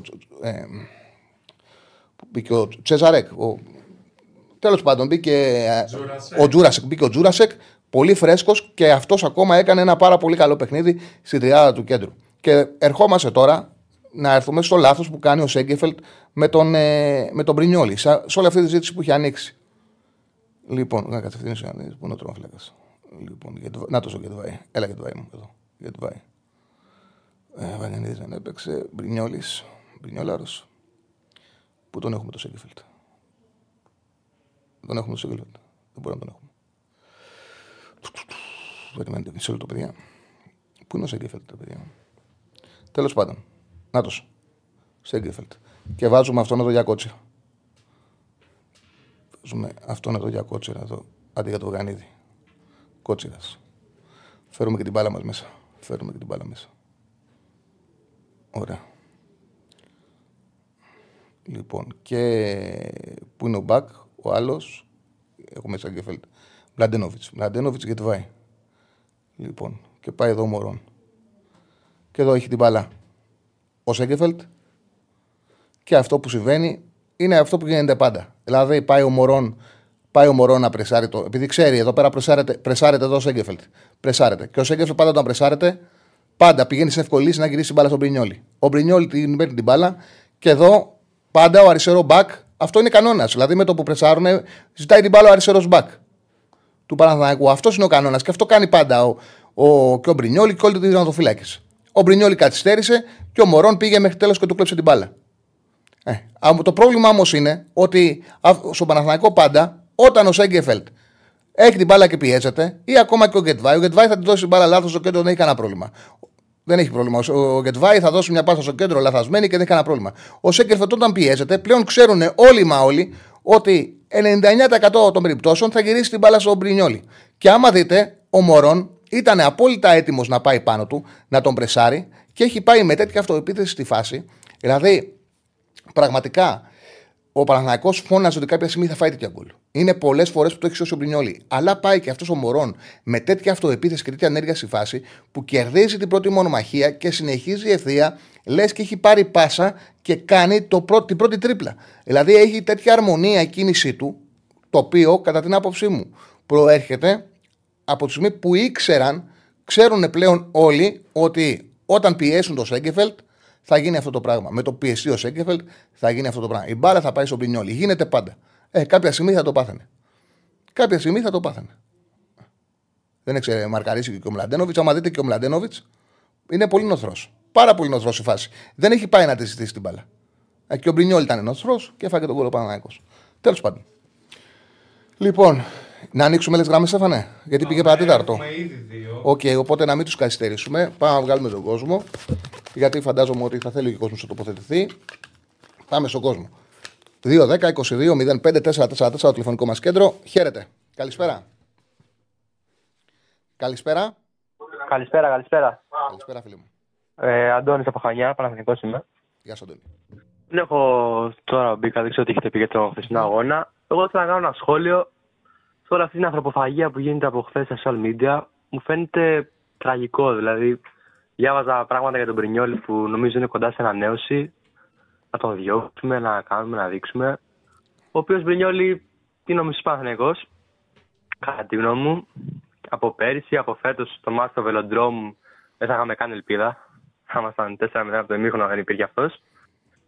Και γενικά θεωρώ ότι πρέπει να υπάρχει, να υπάρχει λίγο ηρεμία. Ένα μάτς κακό ήταν. Εγώ προσωπικά έχω εμπιστοσύνη στη Γιωβάνοβιτς και τη ομάδα. Κοίτα, συμφωνώ πάρα, πολύ, συμφωνώ πάρα πολύ και με τον Πρινιόλη. Συμφωνώ και πάρα πολύ ότι πρέπει να υπάρξει ηρεμία. Και επίσης να πούμε ότι ο Παναγό είναι μέσα στους στόχους του. Προφανώς. Στο μόνο που διαφωνώ, διαφωνώ. Αυτό που είναι πραγματικότητα και δεν είναι θέμα αποψή, είναι θέμα πραγματικότητας, είναι ότι δεν ήταν ένα μάτς κακό. Δηλαδή, ο Παναγιακό μετά το μάτς με τον Ολυμπιακό που διακόπηκε, δεν παίζει καλά. Δηλαδή, ήταν κακός με τη Λαμία, ήταν Ναι. κα... έχασε αυτό που συνέβη στη Βρετάνη με τη Ρεν. Ε, δεν έχει προηγούμενο. Δηλαδή με, τε- με 10 παίκτες, εγώ δεν θυμάμαι με παίκτη λιγότερο, μια, με παίκτη παραπάνω μια ομάδα να χάνει τόσο εύκολα από αντίπαλο της, που δεν είναι και ανώτερο, ε, ε, φανερά ανώτερός της. Δηλαδή το έχει κάνει η Bournemouth με τη Λίβερπουλ. Έχασε 3-1. Στο 1-1 έμεινε με παίκτη λιγότερο η Λίβερπουλ και την κέρδισε 3-1. Αλλά πρέπει να είναι τέτοια η διαφορά. Είχε γίνει πέρσι τη Φούλαμ. Αλλά πρέπει να είναι τέτοια η διαφορά. Ε, σε ομάδες που είναι κοντά, να παίζει με παίκτη παραπάνω και να χάσει 3-1 από 1-1 είναι δύσκολο. Και ούτε με την Κυφσιά ήταν καλός. Εκεί διαφωνώ ότι φαινόταν ότι θα έρθει. Καλή, Δηλαδή, είναι, καλή είναι η κριτική, συμφωνώ, αλλά πιστεύω επηρεάζει και την ομάδα τόσο πολύ η ανθρωποφαγία. Πρέπει να να τη στηρίξει. άσε, άσε, άσε την ανθρωποφαγία. Γιατί αυτό που λες για τον Πρινιόλ είναι απόλυτα εύστοχο. Ε, Κανένας σοβαρός ε, φίλος του Παναθηνακού δεν θα ζητήσει να ψάξει ο Παναθηνακός για άλλο προπονητή. Αλλά από εκεί πέρα, επειδή επαναλαμβάνονται κάποια λάθη, πρέπει και να λέγονται. Έτσι δεν είναι; Προφανώς. Εγώ κάτι άλλο παρατήρησα χθες είναι. Πιστεύω εντάξει, μα δεν νομίζω να υπολογίζονταν για βασικό ο Σέγκεφελτ στον αρχικό σχεδιασμό. Αλλά με την ατυχία τώρα με τον Πάλμε Μπράουν που είναι λιγότερο να επιστρέψει, αλλά και με τον Μάγκο που έχει πάει χιαστό και αναγκάζεται να παίζει συνεχόμενα βασικός, πιστεύω δεν είναι στο επίπεδο που θέλει να είναι ο Παναγενικό ο Σέγκεφελτ για βασικό στόπερ. Έπρεπε να Κοίτα. είναι ο τέταρτος, αλλά αναγκαζόμαστε. Κοίτα, φίλε, δεν ξέρω κατά πόσον ο... άμα ήταν ο Μάγνουσον με την εικόνα που δείχνει ο Γετβάη θα μπορούσε να κάνει αμυντικό δίδυμο μαζί του. Δεν νομίζω. Δηλαδή, ναι, ο Σέγκεφελ κάνει λάθη, αλλά έχω την, την άποψη ότι έτσι όπως είναι τα πράγματα, αυτός θα παίζει. Ε, είναι πολύ χειρότερο ο Γετβάη αυτή τη στιγμή. Σε ευχαριστώ πάρα πολύ, φίλε μου. Και εγώ. Για τον φίλο που λέει έχει συμβεί στο Γερμανία-Ελλάδα, λέει για την περίφημη δήλωση του Δανίλ, που από 2-2 πήγε 2-4. Μα είναι στο πρώτο παράδειγμα που ανέφερα. Όπως είπα, ε, ε, πρέπει να έχουν διαφορά οι δύο ομάδες για να συμβεί κάτι τέτοιο. Όπως έγινε στο Liverpool Bournemouth, στο City Fulham. Μόνο έτσι. Η Γερμανία-Ελλάδα έχουν απόσταση οι ομάδες. Ειδικά τότε. Πλέον το να αποκτήσεις αριθμητικό πλεονέκτημα είναι τεράστιο όφελος. Δεν μπορεί να έχεις μεγαλύτερο όφελος. Ο Παναγό προερχόταν από κακά παιχνίδια. Αυτή είναι η αλήθεια. Πάμε στον επόμενο. Χαίρετε. Καλησπέρα, Τσάλι. Καλησπέρα. Τον Ισάκ, τι κάνεις. Μια χαρά, φίλε μου. Επιτέλους επιστρέψαν τα μάτια, είδαμε μπάλα, χορτάσαμε μάτς Μμμ. χθες. Θα σχολιάσω λίγο κάποια πράγματα που είπες και εσύ και εγώ για τον Παναθηναϊκό γιατί έκατσα και το είδα. Παράλληλα με το Ιντερ Μίλαν, το ο Juventus ε, Ιντερ το βλέπα. Μμμ. Ε, πρώτα απ' όλα βασικά θα ήθελα να τονίσω ότι στο έχω ξαναπεί ότι χαιρόμαστε για τις αναλύσεις και, τα, και αυτά που ακούμε από σένα και τον Κατσουράνη με τα παιδιά γιατί μαθαίνουμε πράγματα, γιατί ακούμε, πρα- ε, ακούμε ε, προτάσεις και ε, ποδοσφαιρικές αναλύσεις από ειδικούς με, εισα- σε εισαγωγικά που, σε πράγματα που δεν στέκουν και δεν ε, στηρίζονται σε κάποια ποδοσφαιρική λογική. Δηλαδή, όπως αυτό που είπες για τον Πρινόλη και ότι πρέπει να βγει έξω κτλ. Ή να ακούμε στατιστικά στοιχεία χωρίς να έχει δει κάποιος το μας, απλά να- αριθμοί να πετάγονται έτσι μπροστά. Δηλαδή μας έχετε βοηθήσει πολύ, πιστεύω, προσωπικά εμένα τουλάχιστον. Ευχαριστούμε πολύ. Ε, α, γι' αυτό που είπες, ε, δηλαδή υπάρχουν όλοι αυτοί που λένε για τον Πρινιόλη, που εγώ είμαι ΑΕΚ, ε, βλέπουν ευρωπαϊκό ποδόσφαιρο. Δεν νομίζω να βλέπω, γιατί για παράδειγμα τα περισσότερα λάθη τα τελευταία 5-10 χρόνια που θυμάμαι εγώ σε, από τερματοφύλακα με τα πόδια, τα έχουν κάνει ο Έντερσον και ο Άλισον. Ε, βέβαια. Ειδικά ο Έντερσον. Που ο Έντερσον φημίζεται ότι είναι ο καλύτερος τερματοφύλακας στα πόδια. Και έχει κάνει τα περισσότερα που θυμάμαι. Μόνο και ο Άλισον έκανε μόνο στο Derby 3. Δηλαδή δεν γίνεται ε, έτσι όπως έχει εξελιχθεί το ποδόσφαιρο που οι τερματοφύλακες είναι οι παίκτες πολλές φορές με τις περισσότερες επαφές να μην υπάρχουν ε, λάθη. Είναι δύο οι λογικές. Είναι τρεις οι λογικές, μάλλον. Η μία λογική είναι να μην ζητάς να έχεις μεγάλη κατοχή και να επιλέγεις στο να αφήνεις την μπάλα στον αντίπαλο, να πας να κλέψεις την μπάλα και να χτυπήσεις το χώρο. Να χτυπήσεις Αυτό με δεν είναι η τα χέρια. φιλοσοφία του Γιωβάνοβιτς. Ναι. Η δεύτερη λογική, και αυτό δεν- με αυτή τη λογική δεν μπορεί να κάνεις πρωταθλητισμό. Η δεύτερη λογική είναι να επιλέξεις να πας σε μεγάλες μπάλες, όπου εκεί υπάρχει ο κίνδυνος στη μεγάλη μπάλα ο αντίπαλος να έχει εύκολες. Ε, ε, να ξανακερδίζει εύκολα την μπάλα και να σε έχει συνέχεια στην ε, θέση άμυνας. Και η τρίτη επιλογή είναι να μάθεις τον φύλακά σου να αντιμετωπίζει το pressing και επειδή θα ξέρει μπάλα. Και γι' αυτό το λόγο, όταν είχε πάει ο Guardiola στη City και είχε πει ότι πρέπει να αλλάξουμε τον φύλακα που είχε τότε τον Άγγλο, τον ε, Χαρτ. Ο οποίος και είχε πει ότι στα αλλάξ- κλασικά ήταν καλός, αλλά με τα πόδια Ναι. ήταν πολύ κακός. Ναι, γιατί είδε ότι δεν έχει καλές πάσες. Όλοι λέγανε τι κάνει ο Γκουαρδιόλα. Όμως πλέον, επειδή το ποδόσφαιρο έχει πάει εκεί, δεν είναι μόνο η σχολή του Γκουαρδιόλα, είναι υποχρεωτικό. Όταν οι αντίπαλοι, οι ομάδες διδάσκουν το pressing ψηλά και σου πιέζουν το στόπερ και το back, είσαι υποχρεωμένος να γυρίσει μπάλα στον οδοφύλακα κάποιες ώρες. Όχι τόσο συχνά όπως το κάνει ο Σέγκεφελτ και ο Παναθηναϊκός, αλλά πρέπει να συμβεί αυτό. Οπότε ο τερματοφύλακα δεν είναι επιλογή συνέχεια να σου πετάει την μπάλα μακριά και να πηγαίνει μπάλα στόπερ και να ξανακάνουν επίθεση αντίπαλοι. Πρέπει να μάθει με την μπάλα να τη μοιράζει. Ε, απλά στο Παναθηναϊκό γίνεται μεγαλύτερη συχνότητα και αυτό το οποίο είδαμε να συμβαίνει είναι αυτό το οποίο πάρα πολλές φορές φαινόταν ότι θα συμβεί, αλλά ο Μπρινιόλη, επειδή δεν είχε πολύ ποιότητα με την μπάλα στα πόδια, το απέτρεπε. Ε, Εχθέ έγινε. Του κλέψαν την μπάλα. Αυτό έγινε. Συμπίεση του κλέψαν την μπάλα γιατί του γυρνάνε την μπάλα συνέχεια πίσω. Στριμώχνε το Σέγκεφελ και γυρνάει την μπάλα συνέχεια στον ε, Μπρινιόλη. Εγώ νομίζω ότι ο Μωρό το έχει διαβάσει αυτό και το ξέρω ότι θα συμβεί. Το ξέρει γιατί μου, μου κάνει εντύπωση με Είχε πόσο ξεκινήσει μεγάλη με την αποφασιστικότητα πήγε στη φάση. Και ένα ακόμα μικρό σχολιάκι για μετά το 4-4-2, αυτό το εντελώς ανορθόδοξο που έπαιξε. Με αρχού παίχτε και, δύο, εξα- και ένα οξάρι και ένα οχτάρι και δύο σεντερφόρ. Δηλαδή δεν βγαίνουν τα μέτρα και αποστάσεις. Δηλαδή τώρα μιλάμε πλέον για ένα ποδόσφαιρο που ο μέσος παίχτη τρέχει 12 με 13 χιλιόμετρα το 90 λεπτό. Αυτό πριν 10 χρόνια έκανε ένα στα 10 χιλιόμετρα και λέγαμε ε, κατάπια το γήπεδο. Δεν βγαίνουν ε, αυτά. Ε, και πάμε στη, στην ομάδα, την ομάδα μου. Ε, νο- νομίζω, δεν ξέρω, το είδα λίγο, είδα λίγο καλύτερη την εικόνα από ό,τι εσύ την ανέλυσες τώρα. Προσωπική γνώμη, εντάξει. Για ποια ομάδα λέτε, Για την την ΑΕΚ; ΑΕΚ, ναι. Μμμ. Νομίζω στο πρώτο ημίχρονο ήταν αρκετά ικανοποιητική. Έγινε εκείνη η μεγάλη φάση του πας που είναι που αυτά που λέμε που δεν χάνονται, αλλά ήταν, είχε επιθετικότητα, είχε, καλή, είχε πίεση στο, στην πρώτη πάσα του πας. Ήταν πολύ καλή. Βέβαια βοήθησε και η η εξαιρετική κατάσταση που ήταν ο Πινέδας στο πρώτο ημίχρονο που ήταν μαγικός. Μιλάμε όσο άντεξε γιατί μετά κουράστηκε. Άμα έχεις δει το μάτι τα παρσίματα και το κοντρόλ που έκανε και η πάση ήταν. Έκανε ένα, έκανε ένα υπέροχο πρώτο ημίχρονο ο Πινέδα, υπέροχο από το δίδυμο του άξονα. Η ΑΕΚ με την μπάλα ήταν καλή. Αυτό που είπα, μάλλον ίσως να μην το ξέχασα καλά, είναι ότι ενώ είχε φάσεις για να βάλει δεύτερο γκολ, ήταν φλίαρη και δεν τελείωσε τις φάσεις Το για να γνωστό καθαρίσει το πρόβλημα. παιχνίδι με 2-0. Και αν δούμε το παιχνίδι, άφησε πολλούς χώρους στον πας και η αλήθεια είναι ότι οι ευκαιρίες του πας για να βάλει γκολ ήταν πολλές. Δηλαδή μπορούσε ο- και η χώρη που είχε για να δημιουργήσει ακόμα και στο τέλος φάση για να κάνει το 1-1. Δηλαδή αυτό το οποίο είδα εγώ είναι ότι το μάθημά της από την Κυφσιά δεν το πήρε. Γιατί το μάτζ δεν το τελείωσε και φάσεις για να φάει γκολ έφαγε πολλές. Άφησε να πάλι ένα ανοιχτό παιχνίδι. Δεν είναι τα παιχνίδια το οποίο λες το καθάρισε επειδή έβαλε και πρώτο και δεύτερο. Κάτι το οποίο η ΑΕΚ πέρσι το έκανε. Πέρσι η ΑΕΚ οι περισσότερες νίκες που είχε κάνει, θυμίζω, ήταν με μεγαλύτερη διαφορά το ενό γκολ. Ήταν Ε, γκολ και καπάκι ε, γκολ στα επόμενα πέντε λεπτά. Ναι, εκεί, μα ε, θυμάμαι ότι είχε τελειώσει η κανονική περίοδος και οι νίκες που είχε κάνει με ένα γκολ διαφορά η ΑΕΚ ήταν με τον Ατρόμητο που το είχε βάλει με πέναλι στο τέλος και επί του Παναθηναϊκού που χάσε το πέναλι τον Γκαρσία. Και τώρα είναι Όλες σχεδόν οι όλα. άλλες. Ναι, όλες οι άλλες νίκες ήταν καθαρές με πάνω από δύο γκολ διαφορά. Επειδή έβαζε γκολ και το ξανάβαζε.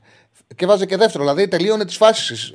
Φέτος δεν έχει αποτελεσματικότητα μπροστά και είναι έτσι το παιχνίδι της που φάσεις αφήνει και τον αντίπαλο. Δηλαδή δεν το κλειδώνει το 1-0. Δεν νιώθεις ασφάλεια μέχρι να σφυρίξει ο διαιτητής. Γι' αυτό το λόγο είπα ότι εγώ ένιωσα ότι το μάθημά της με την κυφσιά δεν το πήρε. Θα μπορούσε να το ξαναπάθει.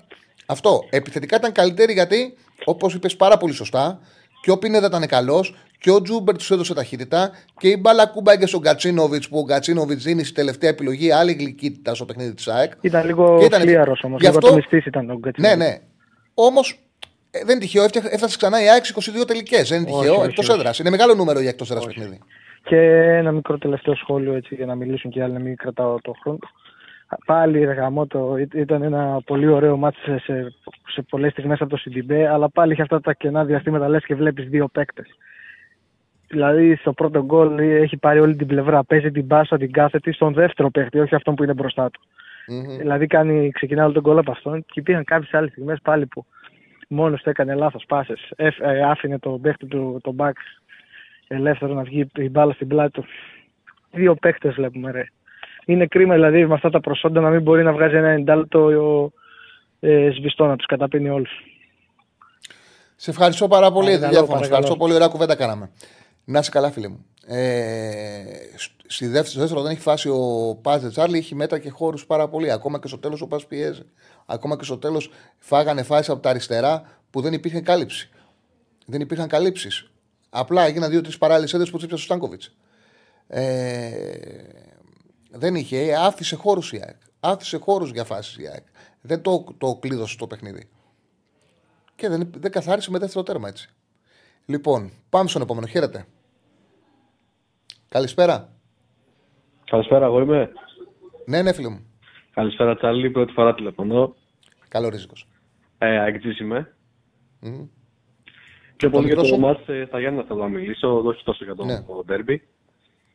Ε, συμφωνώ ότι η ΑΕΚ, όπως είπες πολύ σωστά, ήταν η φλιάρη μπροστά και κυρίως για μένα ευθύνη τον Κατσίνοβιτς. Είχε πολύ κακά τελειώματα χθες. Είχε κακές ελληνικές επιλογές. Ναι, ναι, ναι.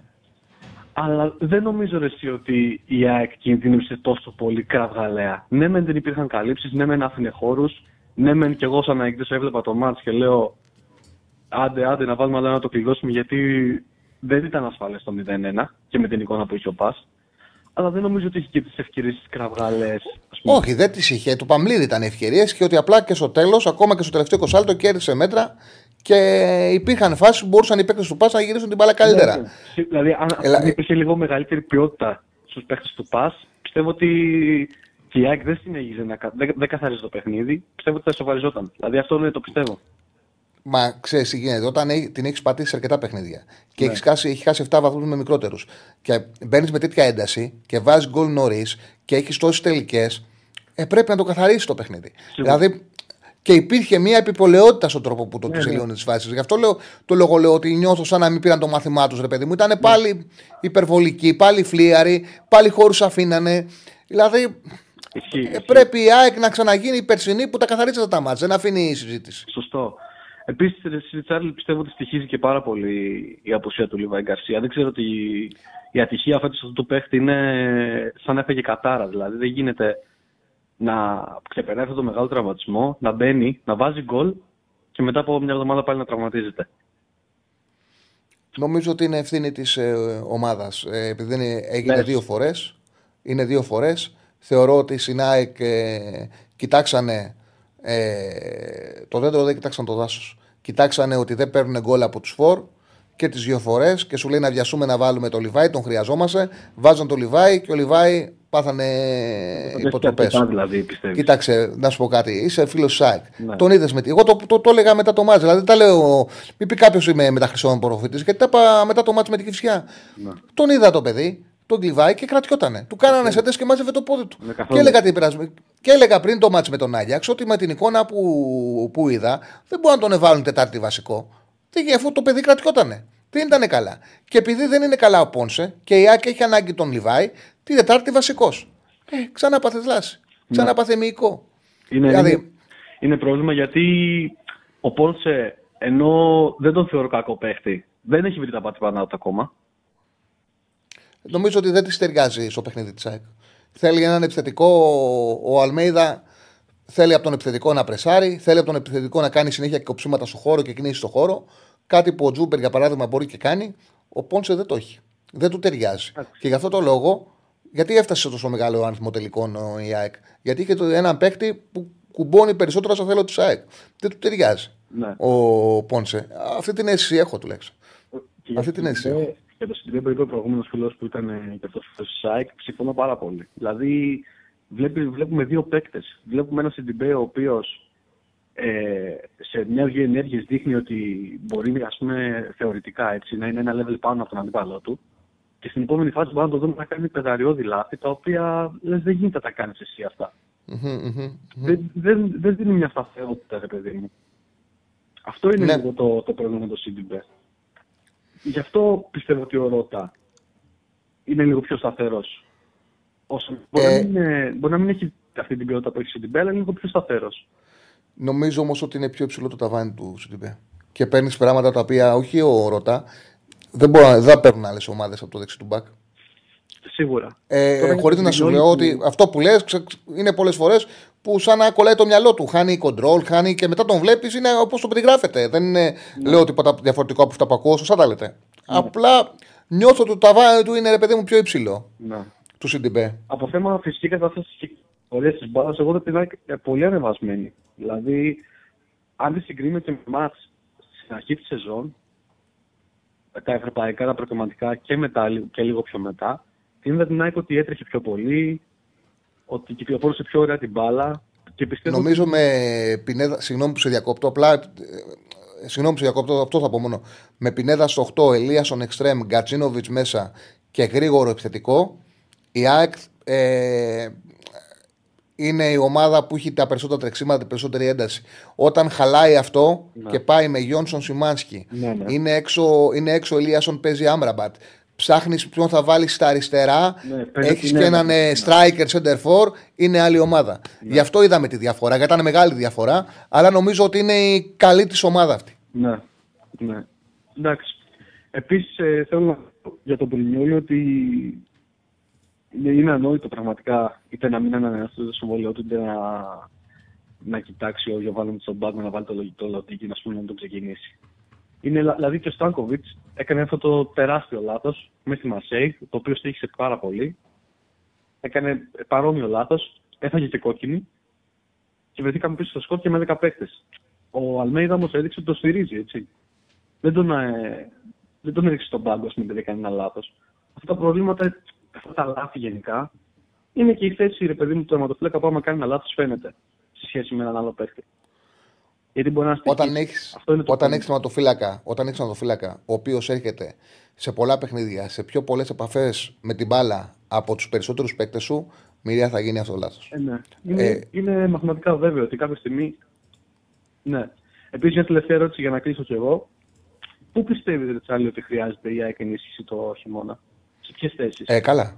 Καλά, κοίταξε να δεις. Ξεκάθαρα με κλειστά τα μάτια μπορεί να βρει καλύτερο αριστερό μπακ από τον ε, Μοχαμαντή και τον Χατζησαφή. Ναι, σίγουρα. και, νομίζω ότι, και νομίζω ότι χρειάζεται. Σίγουρα. Ο Κάλεντς έχει δώσει τη ταχύτητα και, το, και ποσοτικά θεωρώ ότι σε μεγάλο βαθμό έχει λύσει το πρόβλημα. Από τη στιγμή που και ο Μίτογλου μπορεί να δώσει βοήθειες Ναι. και ο Βίντα βλέπουμε ότι είναι ηγέτης Ναι. ε, φέτος. Οπότε νομίζω ότι η κουβέντα στο κέντρο της άμυνας με τον Κάλεντς έχει κλείσει. Ναι. Ε, δεξιά, μιλάμε για τον Ιανουάριο, έτσι. με ναι, ναι, Τσιντιμπέ, ναι. Ρώτα δεν χρειάζεται να πάει σε κάποια επιλογή.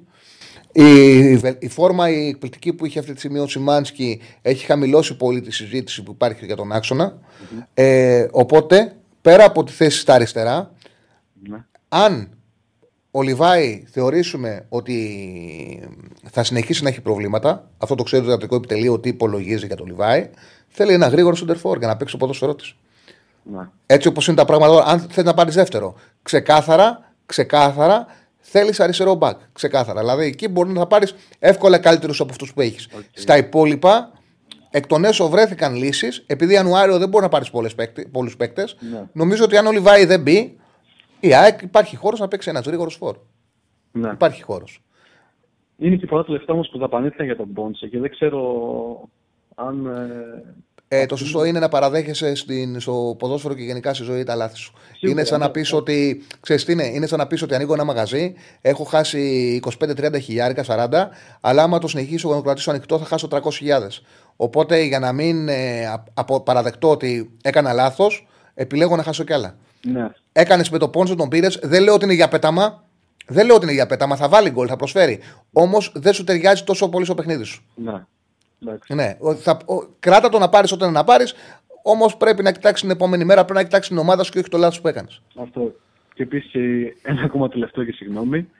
Ε, η Ε, ΑΕΚ πάει ναι. την Πέμπτη. Θεωρώ πω δεν πρέπει να δώσει και τόσο μεγάλη βάση στο μάτσο με την Brighton.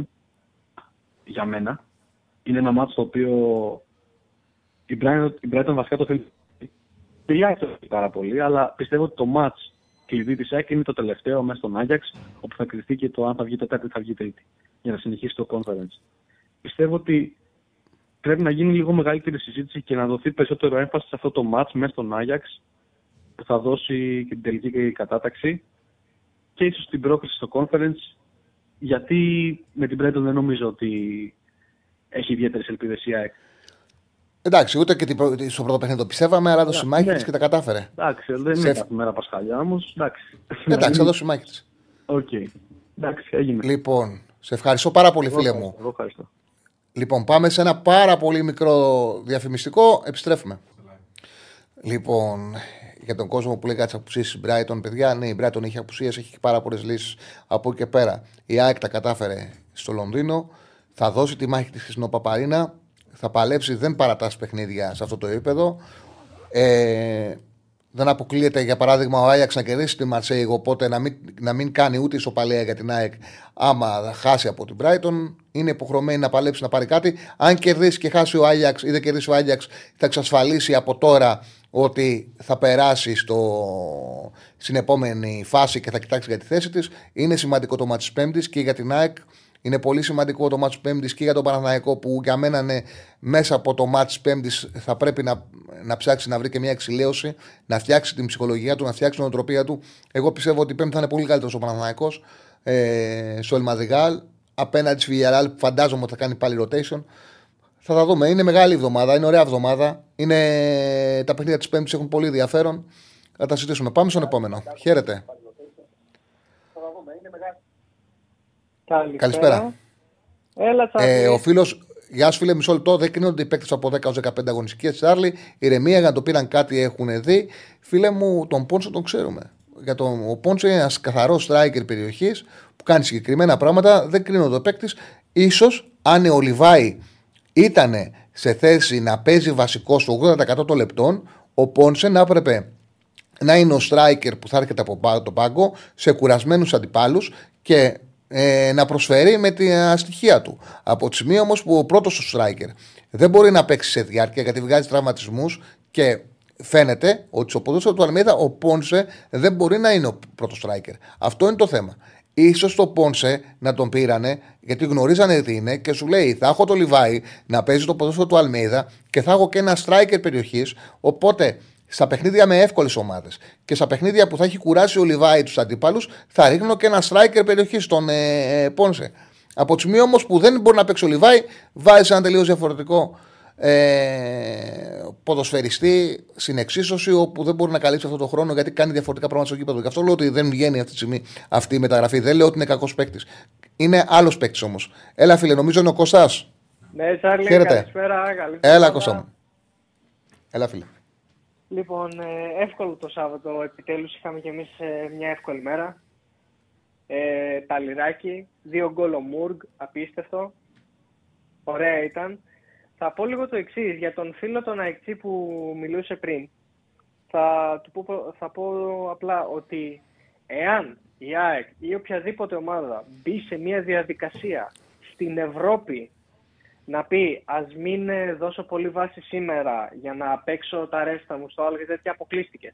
Έχεις, θα βγεις τέταρτος, θα τα χάσεις και τα δύο τα μάτια. Στην Ευρώπη δεν μπορείς να κάνεις κάτι τέτοιο. Πρέπει να μπεις σε όλα τα παιχνίδια για να τα κερδίσεις όλα. Γιατί πάντα και ο άλλος θα μπαίνει σε όλα τα παιχνίδια για να τα κερδίσει. Και είναι τέτοιος ο ρυθμός και η ένταση που αν δεν βάλεις τα δυνατά σου, αν δεν μπορέσεις να, βάλει, να βγάλεις την ένταση σου και τα τρεξίματα, θα ταπεινωθείς. Δεν έχεις Εδώ με 10 παίκτες πήγε ο Γιωβάνοβιτς και έβαλε αργή εντεκάδα. Με 10 παίκτες η Ρεν και έφαγε 3 γκολ.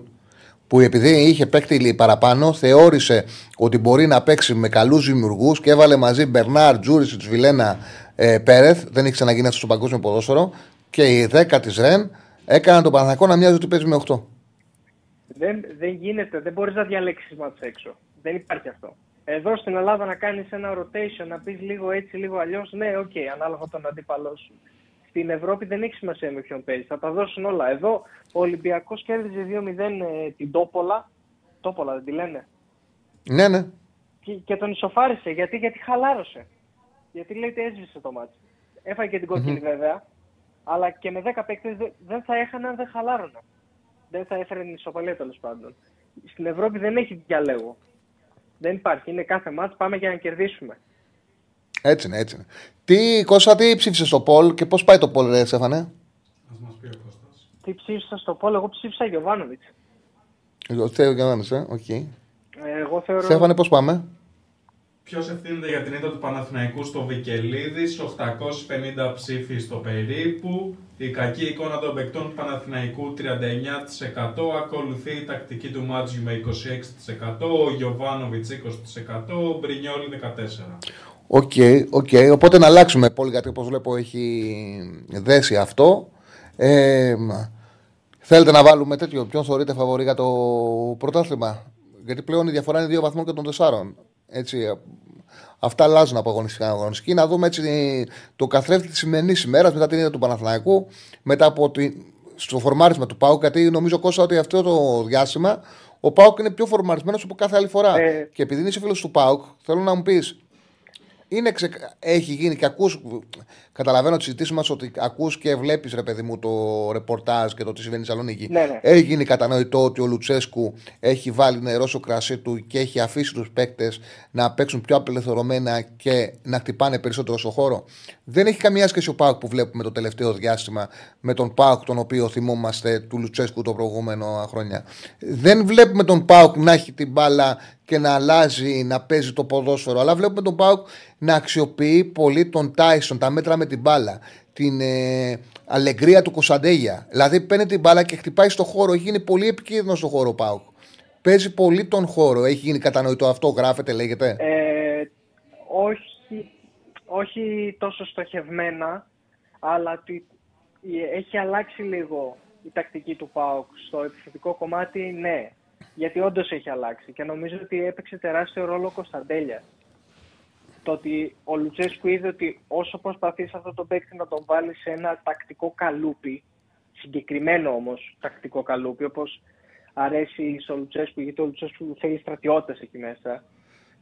Ε, τον έβλεπε ότι. Χωρίς να διαφωνήσει ότι παίζει ρόλο, νομίζω ότι τον Πάοκ στην ανάπτυξη τον έχει πάρει από το χεράκι και τον έχει αλλάξει ο Τάισον είναι τόσο μεγάλη η επιρροή του όταν παίρνει την μπάλα και αυτό το τρέξιμο που έχει με την μπάλα που δεν σταματιέται και δεν μπορεί ένας προπονητής να το, να το καλουπώσει και δεν είναι και σωστό όπου του το έχει αφήσει. Ε, έχει αλλάξει πολύ τον Πάοκ αυτό που κάνει ο Τάισον. Δεν κάνει Παίρνει την μπάλα και την τρέχει. Ποτέ. Δεν κάνει λάθος επιλογή ποτέ. Ξέρει τι να κάνει, πότε να το κάνει. Ναι, ναι, ναι. Και σε ταχύτητα πάνω. Και σε, σε ταχύτητα, πάνω. σε ένταση. Και έχει έκρηξη που για 36 χρονών άνθρωπο το να έχεις τέτοια έκρηξη δεν, δεν είναι λίγο. Έχει τρομερή έκρηξη. Ε, δεν είναι. Δεν παίζει σε 36 χρονών. Δηλαδή είναι που λες, ρε παιδί μου, που βλέπεις μια πενιντάρα και λες ε, τι γυναικάρα είναι αυτή. Και μαθαίνεις ότι είναι 50 και λες δεν είναι δυνατόν να το λες, δεν χρειάζεται. Γιατί δεν είσαι ηλικία σου αυτό που βλέπεις. Έτσι είναι και ο Τάισον. Τον βλέπεις και λες δεν χρειάζεται να είναι ηλικία του γιατί αυτός δεν παίζει στα 36. 36 γίνεται αρχές του χρόνου. Δεν παίζει για 36. Α ηλικία του.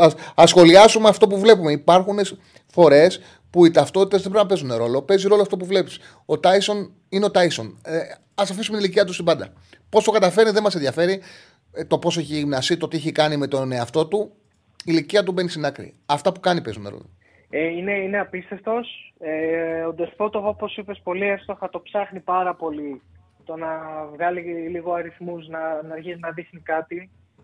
Ε, ξέρει πολύ μπάλα φαίνεται, αλλά έχει δυσκολευτεί λίγο στο να μπει στο πρωτάθλημα, να μπει με την ομάδα.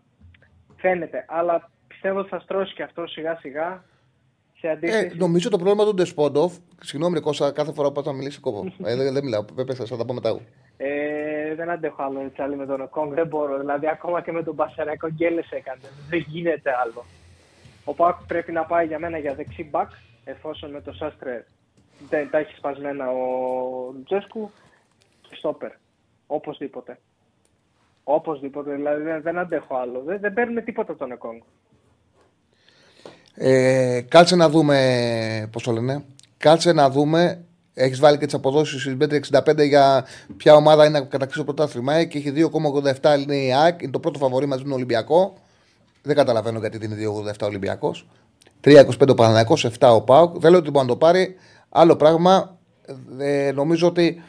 Ε, Πώς το λένε, ότι η ΑΕΚ είναι σωστά πρώτο φαβορή. Η ΑΕΚ για μένα είναι πρώτο φαβορή του πρωταθλήματος με την εικόνα που δείχνει και ο Πάουκ έπρεπε να είναι. Το 7 Πέντε. του Πάουκ είναι, είναι απίστευτα μεγάλο το 7 του Πάουκ.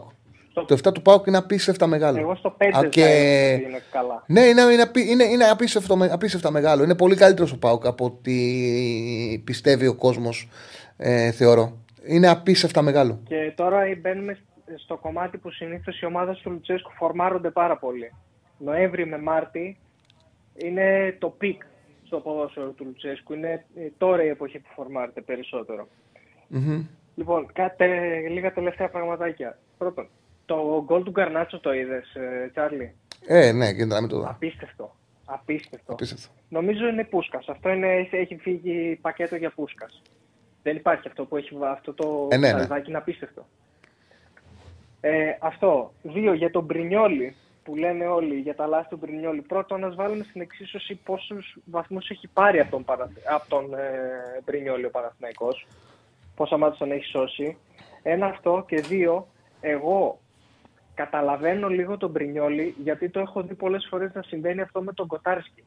Έχω δει ότι να μην έχει τα στόπερ μπροστά, να μην έχει π.χ. το πουλιαράκι ο οποίος είναι ικανός να σπάσει ε, λίγο την πίεση και να δώσει μπροστά την μπάλα είτε να γυρίσει ένα χαφ πίσω για να πάρει και να κουβαλήσει την μπάλα και να καταλήγουν να γυρνάνε συνέχεια την μπάλα πίσω στον Κοτάρσκι και κάποια στιγμή θα πιεστεί, θα κάνει μια λάθος μπαλιά. Βέβαια δεν έχει κάνει το λάθος που έκανε ο Μπρινιόλι. οι, οι φορές, οι φορές που έχει πιεσεί ο Μπρινιόλη έχει αναγκαστεί να τριπλάρει αντίπαλό του και έχεις κόσει τα χέρια σου παίκτες και λέει έλεος γιατί δεν βρίσκει πάσα είναι πάρα πολλές. Αυτό που θέλω να σου πω γιατί για τον Μπρινιόλη το είπαμε και το εξαντλήσαμε και είναι δεδομένα έτσι και νομίζω ότι όποιος έχει ποδοσφαιρική αντίληψη και βλέπει το τι συμβαίνει στο σύγχρονο ποδόσφαιρο το καταλαβαίνει. Είναι ε, για αυτό που λες για τον Τεσπότοφ και πήγα να σε διακόψω είναι ότι νομίζω το πρόβλημα του Βούλγαρου κανένας δεν μπορεί να πει ότι ο Βούλγαρος δεν έχει ποιότητα ότι δεν έχει τεχνική κατάρτιση, έχει εκπληκτικά χτυπήματα με την μπάλα και αυτό φαίνεται βγάζει μάτια. Νομίζω ότι αυτό που αντιμετωπίζει ο Ντεσπότοφ είναι ότι έχει την ατυχία, ε, την τύχη ο Πάοκ να πηγαίνει ένας καλός παίκτης σε μια ομάδα που στον χώρο του είναι γεμάτη με καλέ επιλογές. Δηλαδή είναι τόσο καλός ο Τάισον που παίζει αριστερά, που ε, δεν υπάρχει λόγος στο Λουτσέσκου να προβληματιστεί και να πει βγάζω τον Τάισον για να παίξει ο Ντεσπότοφ σε όποια κατάσταση και να έρθει. Είναι τόσο αποτελεσματικός ο Ζήφκοβιτς, όπου για ποιο λόγο, δηλαδή δεν μπορεί να πάρει συνεχόμενα παιχνίδια ο Ντεσπότοφ και το βλέπει αυτό. Και βλέπει ότι δεν παίζει συνεχόμενα, ότι και καλά να παίξει, πρέπει να κάνει κάτι εξω, εξω- εξωπραγματικό για να αναγκάσει τον ε, Λουτσέσκου να τον βάλει. Ξέρεις τι μου θυμίζει, ο, παλιά ο Παναθηναϊκός είχε στην κορφή της επι, επιθετικό δίδυμο ε, Ολισαντέμπε, Κωνσταντίνου, Λιμπερόπουλο, Βαζέχα, Βλάοβιτς. Ε, παίζει ο Παναθηναϊκός με την Παναχαϊκή και ο Βλάοβιτς βγάζει, αν δεν κάνω λάθος, 5 γκολ. Νομίζω ήταν 5 γκολ, μπορεί 4. Νομίζω ήταν 5. Την, πέ- την Τρίτη, ο Κυράστας έπαιζε Ευρώπη, το Βλάοβιτς τον είχε στον πάγκο. 15 να έκανε, δεν θα σπάγε το Ολισαντέμπε Κωνσταντίνου. Δεν θα το σπάγε, δεν ήταν πίσω. Είχε τόσους επιθετικούς που ό,τι και να κάνει δεν πρόκειται να του πάρει τη θέση. Είναι νομίζω ότι αυτό συμβαίνει με τον Τάισον και τον Ζίβκοβιτς. Δεν μπορεί να πει ο Λουτσέσκου παίξε Ντεσπότοφ. Έχει Τάισον Ζίβκοβιτς. Για τη θέση 10 είναι ο Μουργκ με τον Κωνσταντέγια, ο Κωνσταντέγιας με τον Μουργκ. Οπότε ο Ντεσπότοφ, ενώ είναι ηγέτης στην Εθνική Βουλγαρίας, Όποιος είδε το Σερβία-Βουλγαρία κατα... κατάλαβε πόσο μεγάλη επιρροή έχει στην ομάδα. Πήρε μια μεταγραφή και θεώρησε ότι θα γίνει ηγέτης. Βλέπει ότι δεν μπορεί να παίξει καν βασικό. Και αυτό είναι σίγουρα τον αγχώνει και τον προβληματίζει. Εντάξει, απλά είναι καλό ότι ξέρει όμως ότι αν υπάρξει έστω και το παραμικρό ντεφορμάρισμα ενός από τα δύο εξτρέμ, έχει μπει. κατευθείαν. Ε, ναι, καλά, ναι, σίγουρα. Οπότε- σίγουρα. Κρατά, σίγουρα κρατάει και τον εαυτό του σε γρήγορση περισσότερο.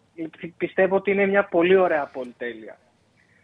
Ναι, ρε παιδί μου, απλά ο ίδιος ο ποδοσφαιριστής το φανταζόταν διαφορετικά. Τον αγχώνει αυτό το πράγμα. Σε χαλάει, ρε παιδί μου, και θεωρείται ότι είναι ευθύνη του Ντεσπόντοφ χωρίς να φταίει ο Ντεσπόντοφ. Είναι πολύ καλή άλλη. Τι να κάνουμε τώρα. Και αυτό είναι μεγάλο όπλο για τον Πάουκ. Νομίζω ότι Για τον κόσμο που λέει ότι ο Ντεσπόντοφ πρέπει να παίξει center for στον Πάουκ, ίσως σε παιχνίδια χώρου να είναι μια επιλογή. Τι συμβαίνει όμως; Ότι σε παιχνίδια χώρου είναι τρομερό φόρο Τόμας. Ο Τόμας δεν είναι φόρ για να ανοίξει άμυνες. Όταν έχει τον αντίπαλο όμως, το αντίπαλο στόπερ χαμηλά, ο Τόμας έχει τέτοια νευρικότητα, παίζει με τέτοια ένταση, ε, με τέτοια ταχυδύναμη που είναι πολύ βοηθητικός. Οπότε και εκεί δεν ξέρω κατά πόσον θα πρέπει να πει Τόμας Πάρκαρ για να μου παίξει στη Γερμανία για παράδειγμα φόρο Σπότοφ. Που θα, ήταν μια, κα- που θα, θα μπορεί πάντως εκεί να πάρει κάποια λεπτά σε τέτοια παιχνίδια, αν σου πηγαίνει καλά το παιχνίδι, να βάλεις 75-80 αντί για του Σαμάτα του Σπότοφ. οκ. Και να είμαι ειλικρινής, Τσάρλι, εγώ θα προτιμήσω να πάρει μια ευκαιρία ο Τζίμας από το να δω τον ε, Ντεσπότοφ στο φορ. Ε, οκ, ρε παιδί μου. Εντάξει, σε ένα σημαντικό παιχνίδι μπορεί να πάρει και εκεί λεπτά. Κώστα μου, σε ευχαριστώ πάρα πολύ. Να είσαι καλά, Τσάρλι. Καλή συνέχεια. Κάντε όλοι like. Γεια σου, Παχτάρα Στέφανε. Σε ευχαριστούμε, Κώστα. Ε, κάντε like, παιδιά, τα έχουμε ανάγκη. Κάντε εγγραφές.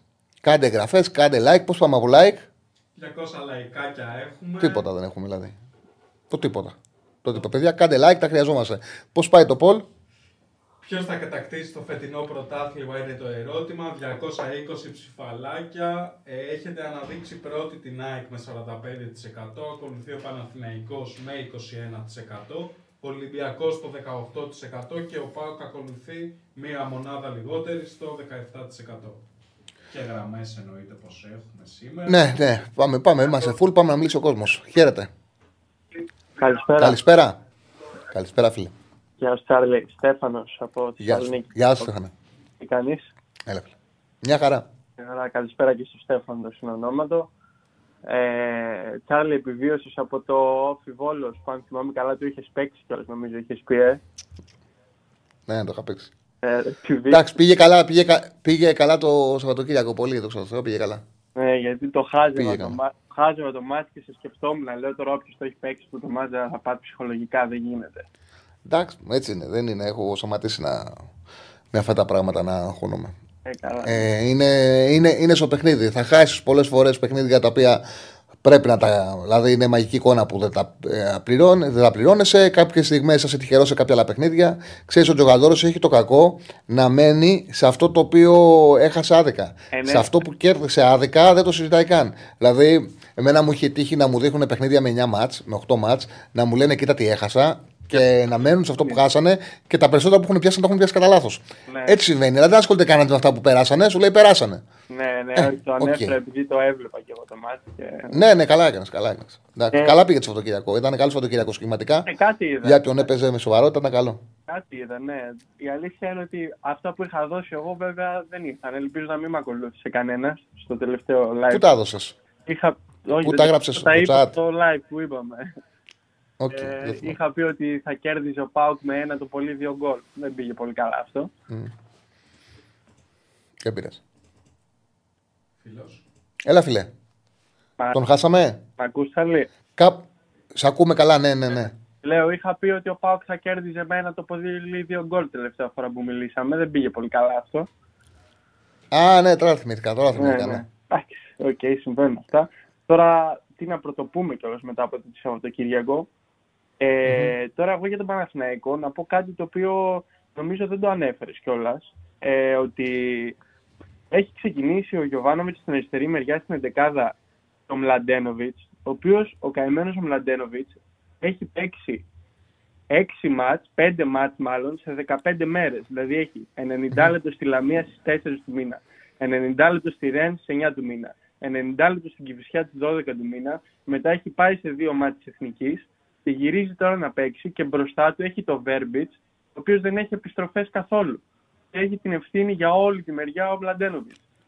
Πλάκα, πλάκα που παίζει για βε- ε, για το Verbitz, του Verbitz τα νούμερα τα δείξαμε; Δείξε, Ε, δείξε τα νούμερα του Verbix, δείξε και τα νούμερα του, Μο- του Μωρών. Α παίζουν και οι κάρτες που έχουμε φτιάξει, να τους βλέπει ο κόσμος που δεν μπήκε από την αρχή στην εκπομπή με τα στατιστικά Μωρών. που έχουμε φτιάξει. Μωρών ήταν, είχε ένα πολύ γεμάτο παιχνίδι. Για ο Verbitz, ε, πραγματικά δεν βοήθησε καθόλου τον Παναναναϊκό. Ήταν. ε, έκανε ένα τελείως άδειο. Μπλόκαρε το Μαντσίνη ο Μάτζιος και ο, ο Παναγιακό αυτό τον μπλοκαρίσει και βάζει το Βέρμπιτς αριστερά. Που έκανε μεγάλο παιχνίδι με τη Ναι. Σλοβενία, δημιούργησε προσδοκίες, ξαναπήρε ευκαιρία, πάλι δεν έδειξε τίποτα.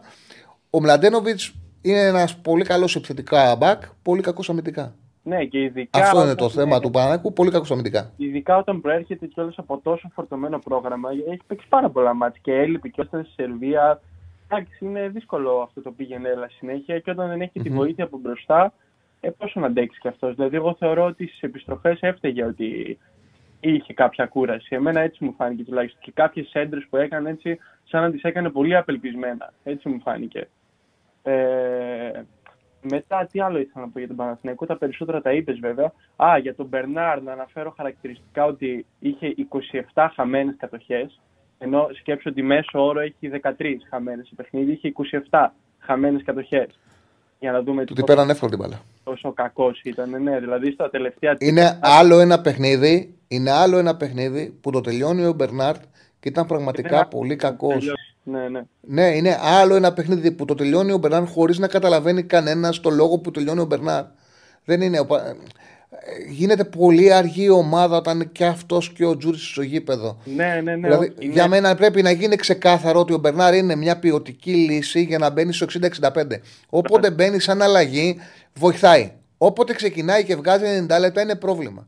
Ο ναι. Τζούρισι θα πρέπει στα περισσότερα παιχνίδια να γίνει βασικός για να αποκτήσει αυτοεπίθεση κιόλας και να μπει στην ομάδα και να μάθει η ομάδα να παίζει μαζί του. Και σε κάποια μάτς που παίζει ο Παναγικό 4-3-3 με ανώτερους, θα πρέπει να μην παίζει ούτε ο Μπερνάρ ούτε ο Τζούρισι και να παίζει ο Βιλένα η τριάδα με Τσέριν και Ξάρι. Έτσι. Και δύο γρήγοροι στα άκρα. Συμφωνώ. Και σιγά σιγά να κοιτάξει να βάζει, παίρνει ευκαιρίες ο Βέρμπιτς, ενώ τις ευκαιρίες ο Παναγικό πρέπει να τις πάρει ο Αϊτόρ. Συμφωνώ απόλυτα. Συμφωνώ απόλυτα. Και εγώ δηλαδή είμαι ΠΑΟΚ και βλέπω τον Γιωβάνοβιτς να βάζει τον Τζούρισιτς και λέω στο ίδιο έργο θεατές, λέω, «Ε, τι κάνει, λέω τώρα. Δηλαδή, και δεν μ' αρέσει να γίνομαι έτσι προπονητής του καναπέ, αλλά που λένε, αλλά λέω, τι, τι κάνει, λέω, άμα το τώρα το ίδιο πράγμα. Και εντάξει, επειδή το άκουσα κιόλας πριν κάποιος το είπε ή κάποιος το έγραψε στο chat για τα τελειώματα του Ιωαννίδη. Παιδιά, στο τελείωμα που έχει κάνει ο Ιωαννίδης, που είναι σαν τέτα τέτ, είναι μια φάση στην οποία έχει κυνηγήσει, έχει σώσει την μπάλα από πλάγιο, έχει τρέξει ξανά στην κορυφή της περιοχής, έχει βγει προς τα έξω, έχει ξανακάνει κίνηση και τότε παίρνει την μπάλα υποπίεση από αριστερά. Ε, τι τελείωμα θέλετε να κάνει, ρε παιδιά, ποιος είναι; Δεν είναι ο Ρονάλντο φαινόμενο. Είναι αυτό που Κοίτα, είδαμε ότι κάνει ε, τόση θα δουλειά. ήταν σπουδαίο γκολ αν έκανε, έκανε καλό τελείωμα. Θα έπρεπε να κάνει καλύτερο. Έχεις δίκιο σε ό,τι λες. Ναι. Θα μπορούσε να κάνει καλύτερο τελείωμα σίγουρα. Αλλά ναι, έχεις δίκιο σε ό,τι λες. Ναι, ένα είναι αυτό. Και μετά το άλλο για τον Μπρινιόλ, που και αυτό το είπαμε όλοι, εντάξει, παιδιά, ο Μπρινιόλ έχει 46 επαφές μέσω όρο ε, με την μπάλα ένα παιχνίδι. Αν και τις 46 φορές που τον πιέζανε έριχνε γιόμες, η άλλη ομάδα θα είχε σε κάθε παιχνίδι 30, επαφές παρα, ε, 30 κατοχές παραπάνω. Μπορεί ο Παναθηναϊκός να αντιμετωπίσει μια ομάδα στην οποία της χαρίζει 30 κατοχές, ενώ είναι μια ομάδα που θέλει την μπάλα στα πόδια. Δεν μπορεί. Οπότε είναι λογικό όταν ο, ο Μπρινιόλ παίρνει τόσες φορές την μπάλα, κάποια στιγμή θα συμβεί το κακό. Εντάξει, έγινε. Τώρα ήταν καλά διαβασμένη η του Άρη, ήταν και κακή στιγμή, έγινε. Εντάξει, μην λέμε τώρα. Ωραία, γιατί- τι γίνεται. Δεν καταλαβαίνει, δεν καταλαβαίνει ο κόσμος ποτέ. Βλέπω και κάποιου που θεωρούν ότι κάνουν αυτή τη δουλειά και αποστάρουν κάτι ε, πράγματα άλλα αντάλλων. Ε, ναι, τώρα, Δηλαδή, δεν βλέπεις τον Άλλη. Ο Άλισον έκανε στο πρώτο ημίχρονο τρία, λάθος με την, τρία λάθη με την μπάλα.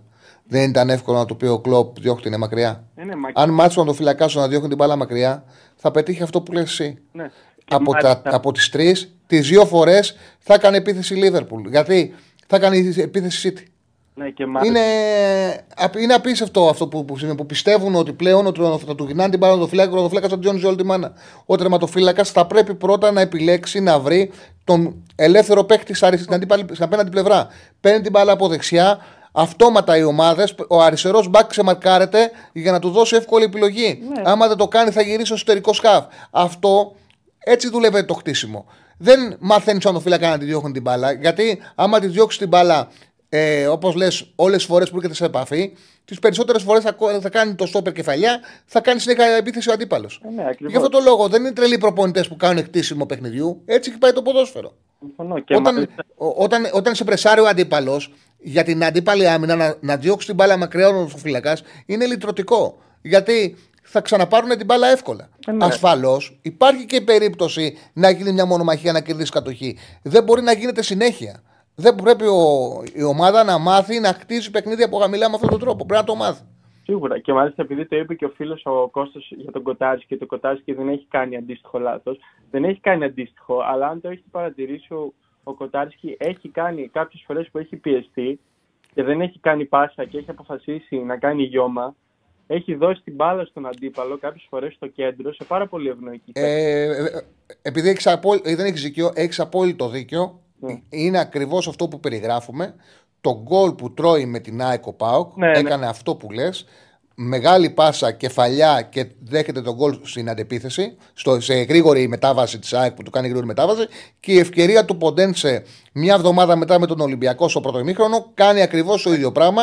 Ξανά μεγάλη πάσα, ξανά κεφαλιά ο Στόπερ, γρήγορη επίθεση και του τη γυρνάει ο Φορτούνης ε, στην απέναντι πλευρά και απλά το έβγαλε ο Κοτάρσκι και δεν έγινε και το 0 Ναι, το 1-0. Απλά επειδή δεν είναι το μπαμ το λάθος όπως είναι αυτό του Πινιόλ, γι' αυτό δεν φαίνεται τόσο. Α πούμε, αν κάποιος δεν το παρατηρεί καλά.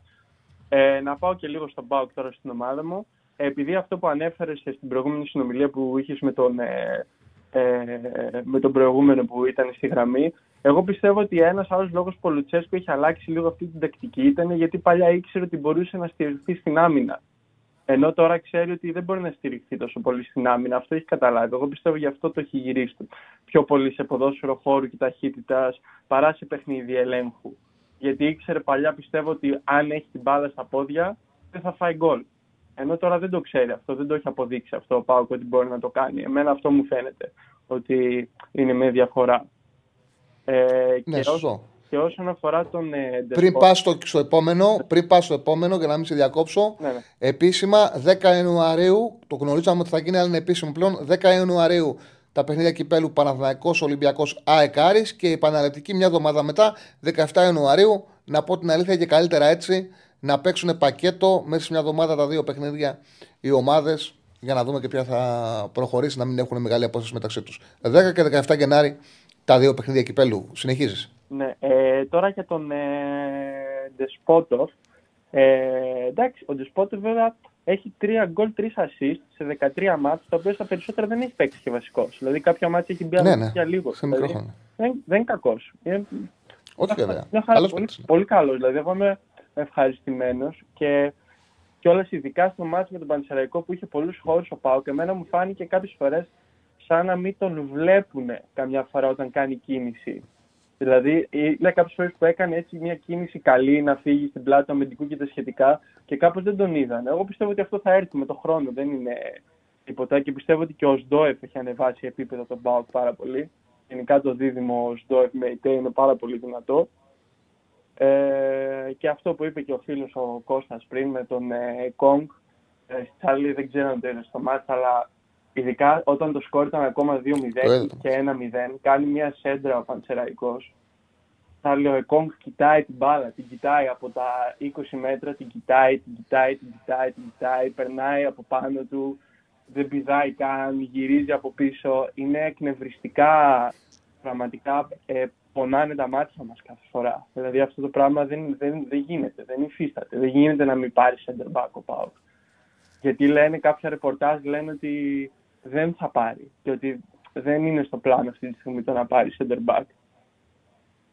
Δηλαδή αυτό το πράγμα δεν γίνεται να πάει με τον Εκόνγκ. Θα δούμε. φίλε μου, Θα δούμε. Ε, α- άλλο, α, ε, ένα που θυμήθηκα για τον Παναθηναϊκό είναι η αλλαγή του Ναι. Γιαννίδη, που δεν μου βγάζει κανένα νόημα. Δηλαδή, βλέπεις ότι ο Μαντσίνη δεν έχει βοηθήσει. Ωραία, βγάλει τον στο ημίχρονο τον Κότσιρα και βάλει τον Παγιανίδη. Περιμένεις να φάει δύο γκολ για να τον βάλεις. Και το άλλο είναι ότι θέλω λίγο να αναφερθείς στο μάτι της ε, Πέμπτης, αν και έχουμε μέρες. Εγώ πιστεύω είναι πάρα πολύ δύσκολο μάτι. Δεν ξέρω πώς μπορείς να το προσεγγίσεις αυτό το μάτι. Κοίταξε, εγώ θεωρώ ότι σε αυτό το παιχνίδι. Για πες. Γιατί από τη μία σκέφτομαι ότι πρέπει να πας κάπως αμυντικά, από την άλλη είναι αυτό που είπα πριν ότι δεν έχεις αποδείξει κιόλας ότι μπορείς να στηθείς πολύ γερά αμυντικά και ότι μπορείς να κρατήσεις εύκολα το 0. Και αν φας γκολ, ειδικά νωρίς, μετά τρέχα γύρευε να κυνηγήσεις γκολ εκεί μέσα. Και πιστεύω ότι, επειδή είπες ότι πιστεύεις ότι θα παίξει ο Μπράντον, εγώ πιστεύω ότι θα παίξει ο Σαμάτα κυρίως λόγω σωματοδομής. Ότι αν έχει πολλές τιμένε φάσεις η Άιντραχτ, αν πάρει πολλά κόρνερ στην πίεση και τα σχετικά, βοηθάει ίσως πιο πολύ στο ψηλό παιχνίδι ο Σαμάτα, στο αμυντικό κομμάτι. Ε, εντάξει, εγώ νομίζω στα παιχνίδια χώρου είναι. Όχι, είναι τρομερός. Ε, δεν ισχύει είναι, και αυτό. είναι εκπληκτικός, του ταιριάζει πάρα πολύ. Πάρα πολύ. Όπως και πιστεύω, δεν ξέρω τι θα κάνει ο, Δεν ξέρω τι θα κάνει ο Λουτσέσκου. Αλλά όπως βλέπω την Άιντραχτ, που το τελευταίο διάστημα παίζει με το Μαρμούς στον Αιγύπτιο στην κορφή της επίθεσης, που είναι ψεύτικο νιάρι και γυρνάει συνέχεια προς τα πίσω να πάρει την μπάλα, πρέπει στη θέση 6 να βάλει το αμυντικό χάφ, αμυντικό χάφ του Τσιγκάρα. Γιατί δεν μπορεί να παιχτεί αυτός από το στόπερ, φεύγει από τη θέση του, ναι. πηγαίνει στη θέση 6. Οπότε εκεί πρέπει να έχει ένα εξάρτητο να τους βοηθήσει πάρα πολύ. Ναι, Νομίζω απλά... ότι αυτό το μάτσο πρέπει να σπάσει. Πρέπει να σπάσει και πρέπει να, να έχει εξάρι, εξάρι ο Πάουκ σε αυτόν τον χώρο γιατί δεν έχει striker. Έχει πλέον έναν ε, ελαφρύ παίκτη που παίζει ψευτικονιάρη που κινείται πολύ εκεί. Με τον Μεϊτέ και τον Οσδόεφ να κοιτάνε θα έχει πρόβλημα. Πιστεύεις όμως ότι δεν πρέπει. Δηλαδή ο Μεϊτέ όμως είναι πολύ δυνατό κορμί, δηλαδή δεν χάνει την μπάλα. Έλα πω. Ε, δεν είναι, ο Μεϊτέ δεν είναι γρήγορος, δεν βάζει, δεν βάζει ένταση, δεν μαρκάρει. Άμα του, του πάρεις την μπάλα πηγαίνει ράθιμα πίσω. Είναι ένα χαφ ο οποίος είναι να σου μεταφέρει την μπάλα, να σε δώσει δίπλα, ναι. να σου δώσει δίπλα, να σου κάνει παιχνίδι. Μάτς έντασης, εκεί θες εξάρι σκληρό. Μάλιστα. Αυτό πιστεύω εγώ. Ότι εκεί θέλει εξάρι, εξάρι σκληρό. Και φυσικά να έχεις καλή μέρα τα στόπερ. Ναι. Το καλό για τον Πάουκ είναι ότι είναι γρήγορος και θεωρώ ότι γκολ μπορεί να κάνει. Αν ναι. κάνει γκολ, ε, μετά δεν πρέπει να φάει δύο για να πάρει αποτέλεσμα και να συνεχίσει. Ματσάρα θα είναι. Ναι, Μέρες έχουμε μπροστά μας. Ναι. Ματσάρα θα είναι. Μήπως είναι ωραίο, παίζουμε τέτοια παιχνίδια. Μήπως έχεις διαβάσει άλλη το βιβλίο Την αντίστροφη πυραμίδα που λέει για τα συστήματα ποδοσφαίρου. Ένα όχι, όχι. Μου το, μου το πετάει παντού. γιατί το βλέπω παντού και σκεφτόμουν να το πάρω και είπα μήπως. Εντάξει, αυτά θα λέει από μένα. Ευχαριστώ πολύ για το χρόνο σου. Εγώ, φίλε μου, εγώ. Καλή εγώ ευχαριστώ πάρα πολύ. Κάντε όλοι like, παιδιά. Καλό βράδυ. Να σε καλά, φίλε. Κάναμε ωραία έτσι. Ευχαριστώ πολύ. Ε, πολλά μηνύματα έχετε στείλει. Βλέπω ότι κάνετε και ωραίους διαλόγους μεταξύ σας. Θα παρακολουθώ. Ε, εγώ λέει θα κάνω μόνο ένα σχόλιο. Μην κάνετε πάλι blog. Ποιος τον έκανε blog; Ε, Α, πρέπει να, τους, να του μιλήσουμε του κάτι Ρέι, να πούμε ότι ναι. δεν του κάναμε ποτέ blog. Είδα εγώ προσωπικά το μήνυμά του το Σάββατο το πρωί που ξύπνησα. Φίλε κάτι Ρέι, έχω να κάνω blog από την κροτίδα στο χουανκαρ Πάμε στον κόσμο, πάμε στον κόσμο. Χαίρετε. Φύγαμε. Καλησπέρα.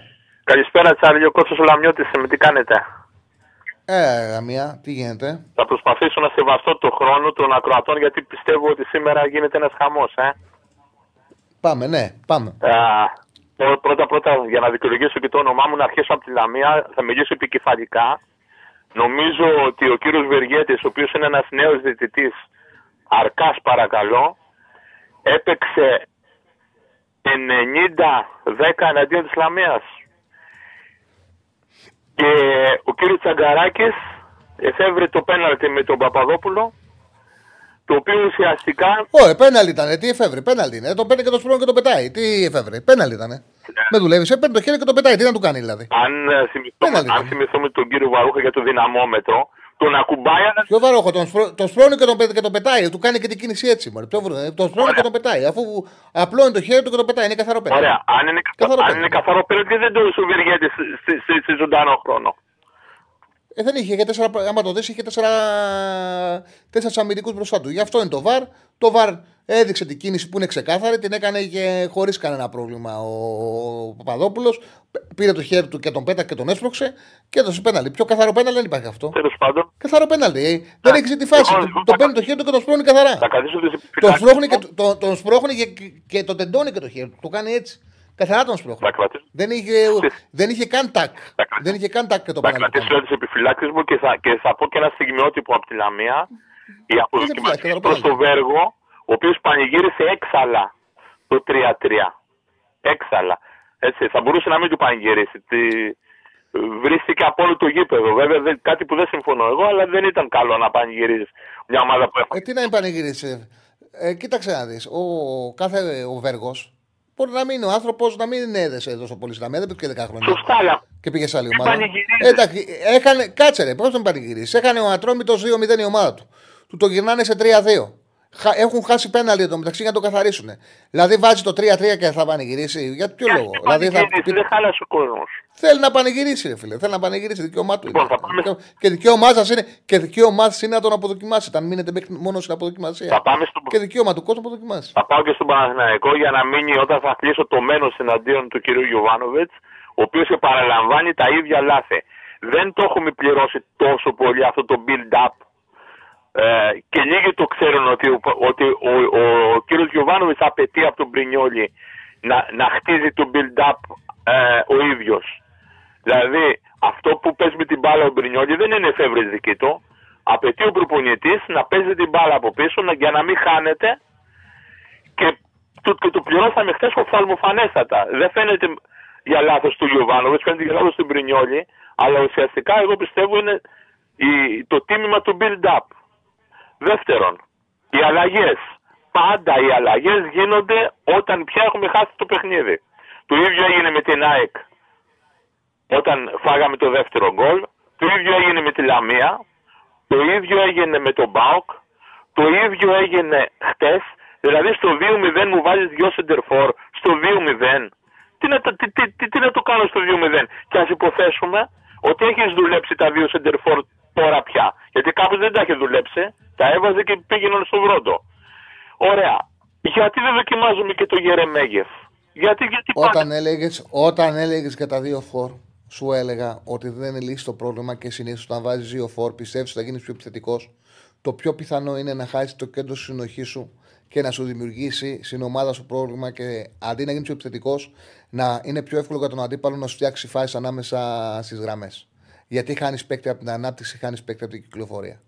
Τώρα που το κάνει τα δύο φόρ, γιατί τα βάζει. Γιατί πρέπει να βάζει το σπόρα και ο Ανίδη καταλαβαίνει ότι δεν βγαίνει.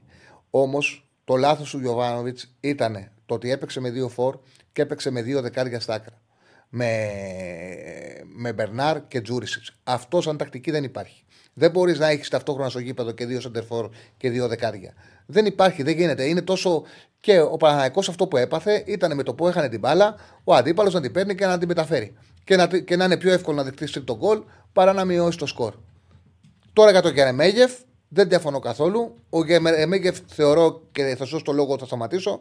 Θεωρώ ότι είναι ο ιδανικός φόρ να έχει μια ομάδα, να τον περνάει όταν κυνηγάει το σκορ, να κάνει ό,τι έκανε ο Χασάν στον Ολυμπιακό. Ψηλός σε 1,90, ο, με καλό κεφάλι, που άμα, που άμα του, που και εύκολο να τον στοχεύσεις, εύκολο να τον στοχεύσεις γιατί είναι πιο ψηλός από τους αντίπαλους στόπερ και αν του φέρεις την μπάλα μέσα στην περιοχή θα, θα δει τέρμα. Θα βρει τέρμα. Είναι μεγάλο πράγμα να έχεις στον πάγκο φορ, ο οποίος είναι εύκολο για όλους να τον στοχεύσουν. Ο Παναγιακό τον έχει, είναι πάρα πολύ άδικο, έχει παίξει 14 λεπτά και έχει βάλει δύο γκολ. Είναι απίστευτο άδικο που δεν του δίνει καθόλου χρόνο. Είναι ο Γιωβάνοβιτς, τον έχω ακούσει μια φορά στον ε, Ντέμι Νικολαίδη μετά την κατάκτηση κυπέλου, είχε πει ότι τα σκέφτομαι, δεν μου αρέσει να είμαι άδικος με τους παίκτες μου. Είναι απίθανα άδικος με τον Γερεμέγεφ. Είναι απίστευτο αυτό που συμβαίνει. Άλλο φόρο δεν πιστεύω να υπάρχει άλλος στο παγκόσμιο ποδόσφαιρο να έχει παίξει 14 λεπτά και να έχει βάλει δύο γκολ και να μην έχει παίξει 15ο. Δεν υπάρχει άλλο. Το είπα. Παρακαλώ, παρακαλώ ήρθε ως πρώτος σκόρερ της Σουηδίας. Ω πρώτος σκόρερ στη Σουηδίας. Ήρθε στο, στη Λιβαδιά, όχι στον Παναθηναϊκό, στη Λιβαδιά. Λοιπόν, ε, ανοίγω μια παρένθεση να πω κάτι για τον Τζούρισιτς ότι χάνει την μπάλα στο δεύτερο γκολ και από εκεί ξεκινάει το κακό και δεχόμαστε το, το 2-0. Ε, δεν έγινε, δεν έγινε ακριβώς έτσι. Έχει τεράστια ευθύνη, τεράστια ευθύνη ο Τζούρισιτς που δεν ακολουθεί τη φάση. Τεράστια ευθύνη. Ε, έχει γίνει από λάθος του Γετβάη, αργή πάσα, κακή πάσα, ένα απ' όλα. Και πράγματι έχει ζήκιο. Ε, ο Γετβάη δεν. Ε, ο Τζούρισιτς δεν προσπαθεί καθόλου να διορθώσει το λάθος και να συμμετέχει στη φάση. σω αν πήγαινε με, με δυναμισμό στη φάση, είτε να κάνει φάουλ, το πιο πιθανό είναι να κάνει φάουλ. Ήταν απίστευτα διάφορος και έχει ευθύνη που δεν ακολουθεί τον αντίπαλό του.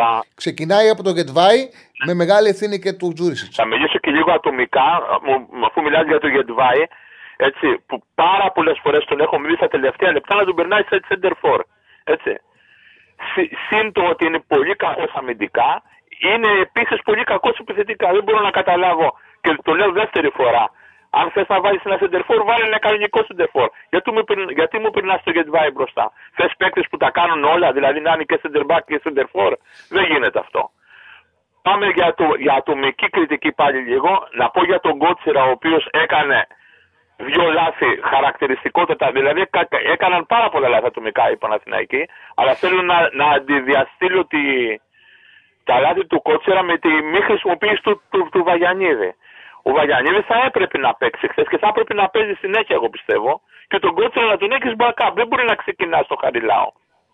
Επίσης, ένα, ε, έναν άλλον παίχτη που θέλω να θυμηθούμε είναι έναν παίχτη που σαν center back κάθε χρόνο στα, το καλοκαίρι πάει τέλεια και παίζει σε όλα τα φιλικά και δεν του έχει δώσει ένα λεπτό συμμετοχής ούτε καν σε κύπελο. Είναι ο Σιδεράς. Έτσι. Αυτή τη στιγμή που δεν έχουμε center back, εγώ δεν λέω να παίξουμε τον Άρη του Χαριλάου. Έτσι. Να παίξουμε τον Πανεσαιραϊκό στο 5-0. Να παίξουμε τον Πανετονικό στο 4-0. Να πάρει 10 λεπτά συμμετοχής, να τον δούμε και αυτόν. Και τελευταίο που θέλω να πω είναι λίγο για, τη, για τα ντέρμπι. Έχουμε να κερδίσουμε ντέρμπι από τον Απρίλιο παρακαλώ. Ειδικά φέτος ΠΑΟΚ, ΑΕΚ, Ολυμπιακός, Άρης. Το τελευταίο ντέρμπι που, που έχει κερδίσει ο Παναθηναϊκός ήταν το λάθος του Παπασοθόπουλου. Το 2-0 είναι Ολυμπιακό, έτσι δεν είναι; Δεν υπάρχει άλλο μετά από αυτό. Ήταν με τον Αμυγκό ναι, ναι. που κάνει το λάθος ο Πασταθόπουλο που χάρισε την μπάλα στον Σπόραρ και βάλει τον κόλπο. 29 Απριλίου, το ξαναλέω. Ο, ναι, ναι, ναι. Δεν έχει κερδίσει η Ντέρμπι. Δεν έχει κερδίσει, όχι. Ε, δεν θα αποδιώξω τον, γιατί θα, θα μικροκαρακτηρίσει. Όχι, μωρέ. Ε, ο, ολοκλήρωσε το κόστα μου. Ναι, δεν θα αποδειώξω γιατί θα, θα μικροκαρακτηρίσει. Θα το πω, το φωνάξω όταν κλείσω το τηλέφωνο όμως. Να είστε καλά. Ευχαριστώ. Εντάξει. Η αλήθεια είναι ότι προπονητής η πρώτη θέση είναι αυτοκτονικό να το διώξεις. Ε, ο Παναγιακό είναι πρώτος. Ο Παναγιακό είναι μέσα στην Ευρώπη. Είναι μέσα σε όλους τους στόχους του. Άλλο πράγμα είναι να πούμε ότι γίνανε λάθη. γίνονται λάθη. Γίνονται λάθη. Αλλά και εγώ τα λέω. Και εγώ θεωρώ ότι πρέπει λίγο το ρόσο του να το δει αγίο ο Γιωβάνοβιτς. Δεν είναι κακό το ρόσο τόσο πολύ όσο φαίνεται. Ε, και η πρώτη θέση είναι συγκυριακή με όσα γίνανε στο Καρασκάκη. Δεν ξέρεις τι θα γινόταν. Ισοφαρίσει και ο Παναναναϊκό έπαιζε καλά, μπορούσε να το παίρνει το μάτς και, και στο γήπεδο. Όμως έγιναν έτσι και το πήρε και έχασε και βαθμό Ολυμπιακός. Παρ' όλα αυτά, από το μάτς με τον Καρασκάκη και μετά παίζει συνεχόμενα άσχημα παιχνίδια. Ε, συνεχόμενα δυνατά παιχνίδια δεν τα έχει πάρει. Συνεχώ, σε πολλά συνεχόμενα παιχνίδια δεν βοηθάει με τις αλλαγές του. Άλλο πράγμα είναι αυτό και άλλο πράγμα να λέμε ότι ο Γιωβάνοβιτς είναι ο χειρότερος προπονητής σου υπάρχει και ότι αν το διώξει ο Παναναναϊκό θα πάρει το πρωτάθλημα και όποιος άρθει είναι καλύτερός του. Δεν είναι έτσι. Το πιο πιθανό είναι να πάρεις χειρότερό του. Εγώ το έλεγα και όταν έφυγε ο Δόνης στον Παναθηναϊκό. Και το αποτέλεσμα δικαιώθηκα. Έλεγα ότι, OK, okay, εγώ καταλαβαίνω ότι διοίκηση του Παναθηναϊκού τότε, μετά από δύο χρόνια, να θεωρεί ότι πρέπει να πάρει κάποιον άλλο προπονητή. Ε, θεωρώ ότι και δύο χρόνια δουλειάς ενός προπονητή είναι αρκετά για να τον κρίνεις ή όχι. Ο Γιοβάνοβιτς είναι σε, στο τρίτο χρόνο δουλειάς. Ε, λέω κατά όταν τελειώσει η σεζόν. Το πιο εύκολο όμως είναι τόσο από το Δόνη όπως αποδείχτηκε, όσο και από τον Γιοβάνοβιτς, αν τελικά το καλοκαίρι, ας υποθέσουμε ότι ολοκληρωθεί η συνεργασία τους, ας πούμε ότι δεν παίρνει το πρωτάθλημα του Γιωβάνοβιτ και ολοκληρώνεται η συνεργασία τους. Το πιο εύκολο είναι να φέρεις κάποιο χειρότερο τους. Δεν αποκλείεται να βρει ο Παναναϊκός καλύτερο προπονητή από τον ε, Γιωβάνοβιτς. Δεν αποκλείεται. Δεν είναι ο Γκουαρδιόλα. Κάνει λάθη. Αλλά αν δούμε την ιστορία, το πιο πιθανό είναι να βρεις κάποιο χειρότερο του. Αυτό είναι το πιο πιθανό. Οπότε ας είμαστε μετρημένοι. Άλλο πράγμα είναι κρίνο και άλλο πράγμα. Ξέρετε, είμαστε ε, υπερβολικοί και αφορίζουμε. Πάμε στον επόμενο. Χαίρετε. Καλησπέρα. Καλησπέρα. Έλα, φιλέ. Ναι, πάμε στον επόμενο. Χαίρετε. Καλησπέρα. Καλησπέρα, γεια σου Σαρλί, καλησπέρα. Γεια σου, γεια σου. Ε, λοιπόν, να πω κάποια πράγματα θέλω και εγώ για το, για το παιχνίδι του Παναθηναϊκού. Ε, ακούγομαι; Καθαρά. Ωραία. Ε, λοιπόν, εγώ θέλω να πω το εξής. Ο Παναθηναϊκός πραγματικά έχει πολύ μεγάλο πρόβλημα στα στόπερ και αυτό φαίνεται, αποδεικνύεται σε κάθε παιχνίδι που παίζει μετά τους τραυματισμούς του. Αλλά επειδή έχω ακούσει από χθες έτσι και την άποψη ότι πολλές φορές γυρίζει μπάλα πίσω στον τερματοφύλακα σαν ελαφρυντικό για τον Πρινιόλη. Καταρχάς. Όχι, μια πραγματικότητα δεν είναι ελαφρυντικό, μια πραγματικότητα είναι. Ναι, είναι μια... την μπάλα πολλές φορές πίσω. Είναι μια πραγματικότητα αυτή. Ωστόσο, εγώ έχω την άποψη ότι το συγκεκριμένο λάθος είναι καθαρά λάθος του τερματοφύλακα. Δεν έχει σχέση με το ότι του γύρισε στην μπάλα, γιατί είχε, είχε πολλά μέτρα μακριά του τον αμυντικό την ώρα που έγινε αυτό. Είναι μεγάλη συζήτηση. Είναι μεγάλη συζήτηση. Γιατί όταν, όταν θέλει ο προπονητής από τον ε, τερματοφύλακα να δίνει την μπάλα και να μην την διώξει μακριά. Γιατί θα σου πω κάτι. Λάθο τερματοφύλακα είναι 100% ξέρεις πότε; Αν ο προπονητής φωνάζει τον τερματοφύλακα Διώξε, διώξε, διώξε. Αν ο Γιωβάνοβιτ, ένας προπονητής που ξέραμε ότι θέλει να το φύλακα να παίξει με μεγάλη μπάλα, θα ήταν λάθο ο Μπρινιόλη. Από στιγμή που ο προπονητής θέλει build-up, θέλει χτίσιμο, πάλι είναι κακιά στιγμή του Μπρινιόλη. Όμως ξέρεις, λες, όταν του γεννάνε την μπάλα συνέχεια πίσω στον Μπρινιόλη, κάποια στιγμή θα συμβεί. Και σου ξαναλέω, το, μάλλον δεν την ιδέα στην εκπομπή. Liverpool City. Έκανε τρία λάθη ο Άλισον τέτοια στο πρώτο ημίχρονο. Arsenal Bradford. Ο Ramsdale έκανε ακριβώς το ίδιο λάθος. Παρή Μονακό. Πιο ακραίο, ο Ντοναρούμα καθυστέρησε περισσότερο. Δεν υπάρχει περίπτωση να κάτσεις να δεις μεγάλο παιχνίδι και ο δροματοφύλακα είτε να μην, να μην φτάσει κοντά σου να κάνει ένα τέτοιο ακραίο λάθος. Γιατί οι προπονητές στο ποδόσφαιρο θέλουν άτομο το φύλακα να σπάσει το pressing. Να την πάρει όταν είναι σε δύσκολη στιγμή ο στόπερ, να τη δώσει το φύλακα και αυτός να την περάσει στο απέναντι back με τη μία. Είναι κανόνας. Γιατί σπάει έτσι το pressing πιο εύκολα. Κατάλαβες; Ε, και το ζητάνε αυτό το προπονητή. Οπότε συμβαίνει. Δεν είναι τόσο ακραίο όσο νομίζουμε. Νομίζουμε ότι είναι ακραίο. Δεν είναι. Είναι κάτι που στο σύγχρονο ποδόσφαιρο συμβαίνει και θα συμβαίνει με συχνότητα και πρέπει όσο και να μας ενοχλεί να ζήσουμε με αυτό. Αυτό πέστα. Ναι, κοίταξε να δεις. Άκουσα προσεκτικά αυτά που είπες. Εγώ συμφωνώ στο ότι το ποδόσφαιρο έχει αλλάξει και ότι πια οι προπονητές δεν θέλουν να χάνουν εύκολα την κατοχή. Οπότε προτιμούν να δίνουν την μπάσα ε, την πρώτη πάσα οι τερματοφύλακες είτε η center back και να ξεκινάει το παιχνίδι από πίσω. Συμφωνώ και το βλέπω έτσι, γιατί παρακολουθώ ποδόσφαιρο. Ε, η ένστασή μου όμως είναι η εξής και εκεί ήθελα να υπερθεματίσω, αλλά δεν πρόλαβα. Ε, στο ότι έχω παρατηρήσει πολλές φορές ότι ο Μπρινιόλη ε, βγάζει μια αυτοπεποίθηση και μια, να το πω, υπεροψία παραπάνω με την μπάλα στα πόδια. Και αυτό ίσως μπορεί να σου βγει με έναν επιθετικό ας πούμε της Καλυθέας ή δεν ξέρω εγώ της Κηφισιάς αλλά με μεγάλες ομάδες όπως είναι οι ομάδες οι ευρωπαϊκές ή ο Άρης ή ο Ολυμπιακός ξέρω εγώ. Αλλά τώρα θα μιλήσουμε συγκεκριμένα για τον Άρη και τον Μωρόν που είναι καλός επιθετικός. Ε, δεν ψαρώνουν οι επιθετικοί και οι παίχτες αυτών των ομάδων τόσο πολύ. Και αν θυμάσαι θα σου πω και θα καταλάβεις γιατί ξέρεις από ποδόσφαιρο πολλές φορές το κάνει και ο Νόιερ αυτό το πράγμα.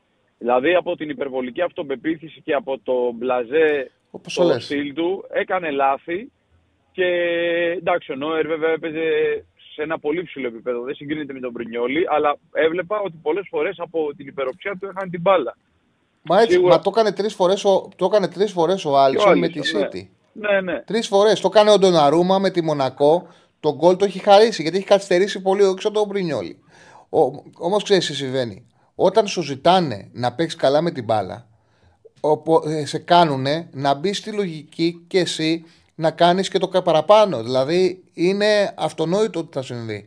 Γιατί ψάχνεις να βρεις η καλύτερη επιλογή. Πόσες φορές ε, είσαι φίλος του Παναναναϊκού, πες μου πόσες φορές έχει ζει τον Μπρινιόλη να ψάχνει να βρει την καλύτερη επιλογή και επειδή δεν τη βρίσκει, να περνάει αντίπαλο φόρ στην πίεση, να τον τριπλάρει και να κάνει έτσι στους συμπαίκτες του. Ναι, έτσι, δεν υπάρχει παιχνίδι εγώ... να μην γίνεται. Επειδή δεν του, προσφέρουν, δεν του προσφέρουν την επιλογή την οποία θα έπρεπε να, ε, να του προσφέρουν με βάση τον τρόπο που έχει σχεδιαστεί το σπάσιμο του pressing. Εγώ ε, δει, ε, είναι ένα ρίσκο, θέλω να σου πω. Ναι. Θέλω να σου πω ότι στον κόσμο φαίνεται ακραίο, φαίνεται μεγάλο λάθος. Είναι ένα ρίσκο όμως που παίρνουν γνώση τους οι προπονητές. Ε, δεν είναι κάτι. Είναι άσχημο στο μάτι να τρως γκολ με αυτόν τον τρόπο. Είναι άσχημο. Χτυπάει ναι. άσχημα, το καταλαβαίνω. Γιατί λες: Έχω την μπαλά, δεν μου δημιουργεί τίποτα ο αντίπαλος, του χαρίζω γκολ. Είναι όμως ένα ρίσκο που εγνώσει το παίρνουν οι προπονητές. Ο Γιωβάνοβιτς, όταν θέλει αυτό το πράγμα και έχει τον Πρινιόλι, ξέρει ότι μέσα στη σεζόν ένα γκολ μπορεί και δύο από αυτό το πράγμα μπορεί να το φάει. Δεν είναι να τρελαινόμασταν όπως θα τρελαινόμασταν πριν 10 χρόνια. Αυτό ήθελα να πω. Ναι, εγώ το καταλαβαίνω αυτό που λέει και συμφωνώ. Απλώς ε, λέω ότι ο τερματοφύλακας και όσο παιχνίδι και να πρέπει να φτιάξει, όσο και να πρέπει να, κάνει, να είναι ο πρώτος παίκτης που θα φτιάξει το build-up, δεν πρέπει να περνάει τον εαυτό του για, για ε, πώς το λένε, για παίχτη που παίζει μέσα στο, στο, στο γήπεδο. Ναι. Για αμυντικό, για χαφ. Δεν είναι χαφ, είσαι ο τερματοφύλακας. Θα ψάξεις την πρώτη σου επιλογή. Άμα δεις ότι δεν βγαίνει, ειδικά όταν δέχεσαι πίεση, ε, διώξεις την μπάλα να πάει στο δόξα πατρί. Δηλαδή, Ε, δεν το λέω για να σταυρώσω τον Πρινιόλη. Είναι ένας τερματοφύλακα. Ναι, κατανοητό, κατανοητό, κατανοητό. Ο οποίος έχει συμμετάσχει στη μεγάλη, ας πούμε, έτσι, στην ανάσταση του Παναθηναϊκού, να το πω έτσι, από εκεί που ήταν πεθαμένος. Αλλά όμως τώρα τα πράγματα έχουν αλλάξει. Δηλαδή, καλό θα ήταν να πάρει και μια ευκαιρία ο Λοντίκιν. Δεν ξέρω αν έχει ακουστεί αυτό νωρίτερα στην εκπομπή. Εγώ θεωρώ ότι. Θα βγάλεις έξω, επειδή δεν έκανε λάθος στο build-up, θα βγάλεις έξω τον Πρινιόλη. Έκανε και το λάθος. Που σε είχε κρατήσει όλο αυτό το διάστημα. Έκανε και το λάθος. Τώρα θα το στηρίξει. Το τερματοφύλακά σου, το τερματοφύλακά σου, τώρα θα το στηρίξεις. Τώρα, ο Μπρινιόλη κράταγε το Παναγιακό τόσο καιρό. Τόσο καιρό τον κράταγε το Μπορεί να κάνεις και κακό στην ψυχολογία του όμως τώρα, άμα τον ξαναβάλεις πάλι. Δεν ξέρω αν θα το βάλεις. Τι άμα τον βγάλεις μπορεί να κάνει κακό. Δεν ξέρω αν θα το βάλεις στο θεράμικα τώρα. Πιστεύω θα παίξει κανονικά. Ε, για μένα πάντως, επειδή θέλω να το Το μοναδικό πράγμα, παιδιά, που δεν έχει πρόβλημα ο Παναναϊκός, ο Παναναϊκός έχει σοβαρά θέματα.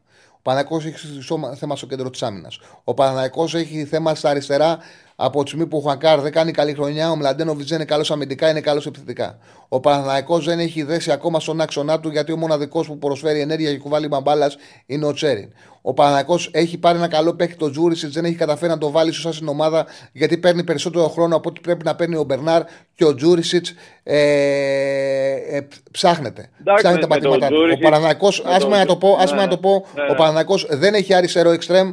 Δεν έχει αριστερό εξτρέμ γιατί από τη στιγμή που χτύπησε ο Αϊτόρ. Το μοναδικό πράγμα που δεν έχει πρόβλημα είναι στο τέρμα. Στο τέρμα Παναναναϊκό έχει τερματάρα, δεν έχει πρόβλημα. Α ψάξουμε να βρούμε άλλα θέματα να συζητήσουμε. Λάθη γίνονται. Ο, στο pressing της ΑΕΚ, στο pressing της ΑΕΚ, η ΑΕΚ που πρέσαρε, πρώτος επαφές μπάλας μέχρι το 60 ήταν ο Μπρινιόλη. Γιατί, γιατί του, γίνανε, του γινάγαν την μπάλα πίσω. Σε αυτές τις συνθήκες, σε μια ομάδα που θέλει να χτίσει παιχνίδι, όταν το κάνει με τόσο μεγάλη ευκολία ο Παναναναϊκό, να έχει φτάσει, ενώ γνωρίζει ότι θα τον πρεσάρει η ΑΕΚ, τις πρώτες επαφές μπάλες να είναι ο Μπρινιόλη, κάποια στιγμή δεν θα φάει ένα τέτοιο γκολ ο Μπρινιόλη. Είναι δυνατόν, ήταν δεδομένο ότι θα συμβεί. Ήταν δεδομένο το ποδόσφαιρο του Παναναναϊκού φταίει, το στυλ του που επιλέγει φταίει. Δεν λέω ότι είναι κακό ή λάθος, αλλά είναι δεδομένο ότι κάποια στιγμή αυτός το θα τύχαινε. Δεν γινόταν να μην τύχει. Από ικανότητά του δεν είχε τύχει τόσο καιρό. Εντάξει, και ένα, ένα, μεγάλο λάθος θα το κάνει ο τερματοφύλακας σου. Δεν γίνεται. Δεν υπάρχει τερματοφύλακας που δεν κάνει λάθος. Ε, Απλώς ε, εγώ περισσότερο στέκομαι στο θέμα ρόλων στην ομάδα, όχι τόσο πολύ στο σύστημα και στο τι λέει ο προπονητής. Όπως και ο Τζούρις, αν παρατηρήσει χθες, την ώρα που γίνεται η λάθος πάσα και ενώ κανονικά πρέπει να τρέξει, να μαρκάρει πίσω και να συμμετάσχει και αυτός στην ανασταλτική λειτουργία εκείνη την ώρα, κάθεται περπατώντας και βλέπει τον παίκτη να σκοράρει. Το έχω πει, το είπα, το έλεγα συνέχεια. Έτσι. Δηλαδή, εγώ χθες έβλεπα, έβλεπα τα highlights, δεν μπορούσα να το πιστέψω. Δηλαδή, μου ναι, ναι, ναι. που παίζουμε στο 5v5, χάνουμε 5-0 και απλά όταν κερδίζει ο αντίπαλος την μπάλα τον παρακολουθούμε έτσι γιατί βαριόμαστε να τρέξουμε. Δεν γίνονται αυτά. Και το έκανε και άλλες φορές. Το έκανε και άλλες φορές, απλά εκεί έφαγε γκολ Δηλαδή αυτό ήταν ένα βεντετισμό εκεί, ας πούμε, που δεν είναι. Τέλος πάντων, ε, να πω και κάτι άλλο να προλάβω. Για μένα Πέσω πάντως, και κλείσε. Ναι, ναι. Για μένα πάντως το μάτς της, ε, για να μην πω της πενταετίας, να πω το μάτς της χρονιάς, είναι αυτό που θα παίξει ο Παναγιακός με τη Χάιφα στη Λοφόρο. Πρέπει οπωσδήποτε να πάρει την πρόκριση, να συνεχίσει και μετά το, τον, τον Δεκέμβρη να παίζει ε, για να πάρει λεφτά, να ανέβει το πρεστίζ του και να μπορέσει να ανέβει ένα επίπεδο. Ε, θεωρώ ότι το πρωτάθλημα έτσι κι αλλιώς θα κρυθεί στο τέλος στα play-off, είτε είσαι στο μείον 5, είτε στο συν 5, είτε είσαι στο πλήν συν 2, στα ίδια, έτσι κι αλλιώς εκεί θα κρυθεί, που θα είναι μεταξύ των μεγάλων ομάδων. Για μένα αυτό το μάτς με τη Χάιφα στη Λοφόρο είναι μάτς ζωής ή θανάτου είναι μάτς για μένα που σε συντηρεί και σε κρατάει σε ένα επίπεδο υψηλό ή σε γυρίζει στην εσωστρέφεια, στην κρίνια και θεωρώ ότι αν ο Παναγικός δεν τα καταφέρει εκεί, μπορεί να φανεί περίεργο λίγο αυτό που θα πω, θα τεθεί και θέμα Γιωβάνοβιτς. Και καλό είναι να μην γίνει αυτό μέσα στη χρονιά. Σε ευχαριστώ πάρα Αυτά πολύ. να πω. Καλή σε ευχαριστώ πάρα πολύ, φίλε μου. Γεια σας. Να είσαι καλά. Λοιπόν, ολοκληρώθηκε το Πολ.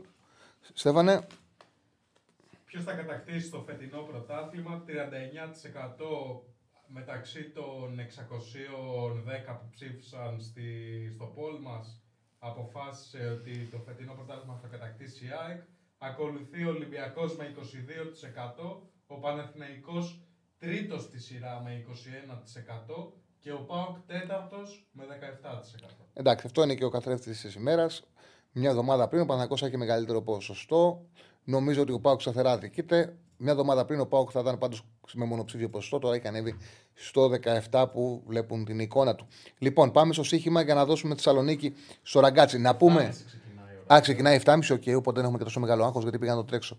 Να πούμε, μην το ξεχάσουμε. Αύριο η Μουτσάτσος, ο Ιακλή με τον ε, Διονύση, θα είναι στι 3.30 ώρα λόγω στάση εργασίας στη ΣΥΑ, έτσι δεν είναι; Σωστά. Θα είναι 3.30 ώρα, παιδιά. 3.30 με 5 τελειώνουν και βγαίνουμε εμείς αύριο. Λοιπόν, ε, έχουμε το παιχνίδι που περιμένει όλος ο κόσμος. Χιρόνα Μπιλμπάο. Η Χιρόνα ξέρετε την έκπληξη της ε, σεζόν. Έχει 34. Είναι ένα πόντο κάτω από τη Real με την νίκη που κάνει η Real στην Κάντιθ. Ε, στο συν 3 από την Ατλέτικο που είχε Ατλέτικο ένα παιχνίδι λιγότερο από τους υπόλοιπους, όχι από τη Χιρόνα. Και από την Παρσελώνα που η Μπαρσελόνα δεν κέρδισε τη Βαγεκάνο. Είναι σε κακή κατάσταση η Μπαρσελόνα και η Χιρόνα, αν κερδίσει, ε, την Μπιλμπάο πάει στους 37 ε, βαθμούς. Είναι δύο ομάδες οι οποίες και η Χιρόνα και η Μπιλμπάο παίζουν πολύ επιθετικό ποδόσφαιρο, πολύ γρήγορο ποδόσφαιρο και οι δύο ομάδες στο τελευταίο διάστημα ε, σκοράρουν οι, τα τελευταία τρία παιχνίδια της Μπιλμπάο είναι με Βαλένθια μέσα 2-2, με Villarreal έξω διπλό 2-3 και το 4-3 με τη Θέλτα σε ένα παιχνίδι που ήταν ροκ. ροκ. Ε, νομίζω ότι είναι δύσκολο. Η Χιρόνα η ίδια λογική της τα τελευταία παιχνίδια. Δύο διπλά, εντυπωσιακά διπλά με ανατροπή, δύο-τέσσερα με νοσασούνα, ένα-δύο με τη Βαγεκάνο. Νομίζω ότι είναι δύσκολο να μην σκοράρουν και δύο ομάδες και να μην πάει over 2,5. Το goal goal με over 2,5 στην B365 είναι στο 1,83 στην B365 το goal goal με over 2,5. Και στην Ιταλία έχουμε ένα παιχνίδι Bilbao Torino. Η Torino καταρχάς έχει καλή ψυχολογία. Ε, Bilbao Torino. Μπολόνια Torino η Τωρίνο έχει καλή ψυχολογική προϊστορία στην ε, Μπολόνια. Στα τελευταία 10 έχει μόνο δύο ήττες. Έχει 2-6-2. Προέρχεται από ένα διάστημα που προσπαθεί να διορθώσει τη βαθμολογική της θέση, να πατήσει στην πρώτη δεκάδα, έχοντας δύο νίκες και ε, μια ισοπαλία. Την είχα δει είχε κάνει καλό παιχνίδι με τη Σασουόλο που είχε κερδίσει ε, με, με 3-1, που είχε παίξει πάρα πολύ ωραίο ποδόσφαιρο. Ε, με διαφορά ήταν το καλύτερο της ε, φετινό παιχνίδι. Και ε, περιμένω να πάρει σήμερα αποτέλεσμα για να πλησιάσει την πρώτη δεκάδα που είναι και ο στόχος της. Στα τελευταία τρία έχει κερδίσει 0-1 στη Λέτσε, 2-1 την Σασουόλο, 3-43, 0-50 ήταν τα 6 γκολ, 2-1 έχει κερδίσει την Σασουόλο. Σε ένα μάτσο μπορούσε να βάλει 3 και 4 γκολ και έχει πάρει ένα-ένα στη Μόντσα. Στο τέλος δεν του δώσανε και πέναλτι στο συγκεκριμένο παιχνίδι. Για μένα είναι υπερβολικό το ότι η Μπολόνια έχει τόσο καλό σερή στην έδρα της. Ε, ο Σολίν είναι τρομερή απώλεια που λείπει σήμερα. Θεωρώ ότι το Ρήνο θα πάρει αποτέλεσμα. Στο 1,60 είναι το Χ2. Στην B365. Για να δω τώρα πόσο είναι. Ήταν 1,55. Να δω τώρα πόσο είναι. Το Χ2 της, ε, της Τωρίνο στην Πολώνια. Διπλή ευκαιρία. Στο 1,53. Ωραία, μια χαρά. Αυτό είναι το παρολίγα σήμερα. 1,83 γκολ γκολ και over 2,5 χείρονα Μπιλμπάου. 1,53 Μπολόνια Τωρίνο, η διπλή ευκαιρία στην Πέτρια 65.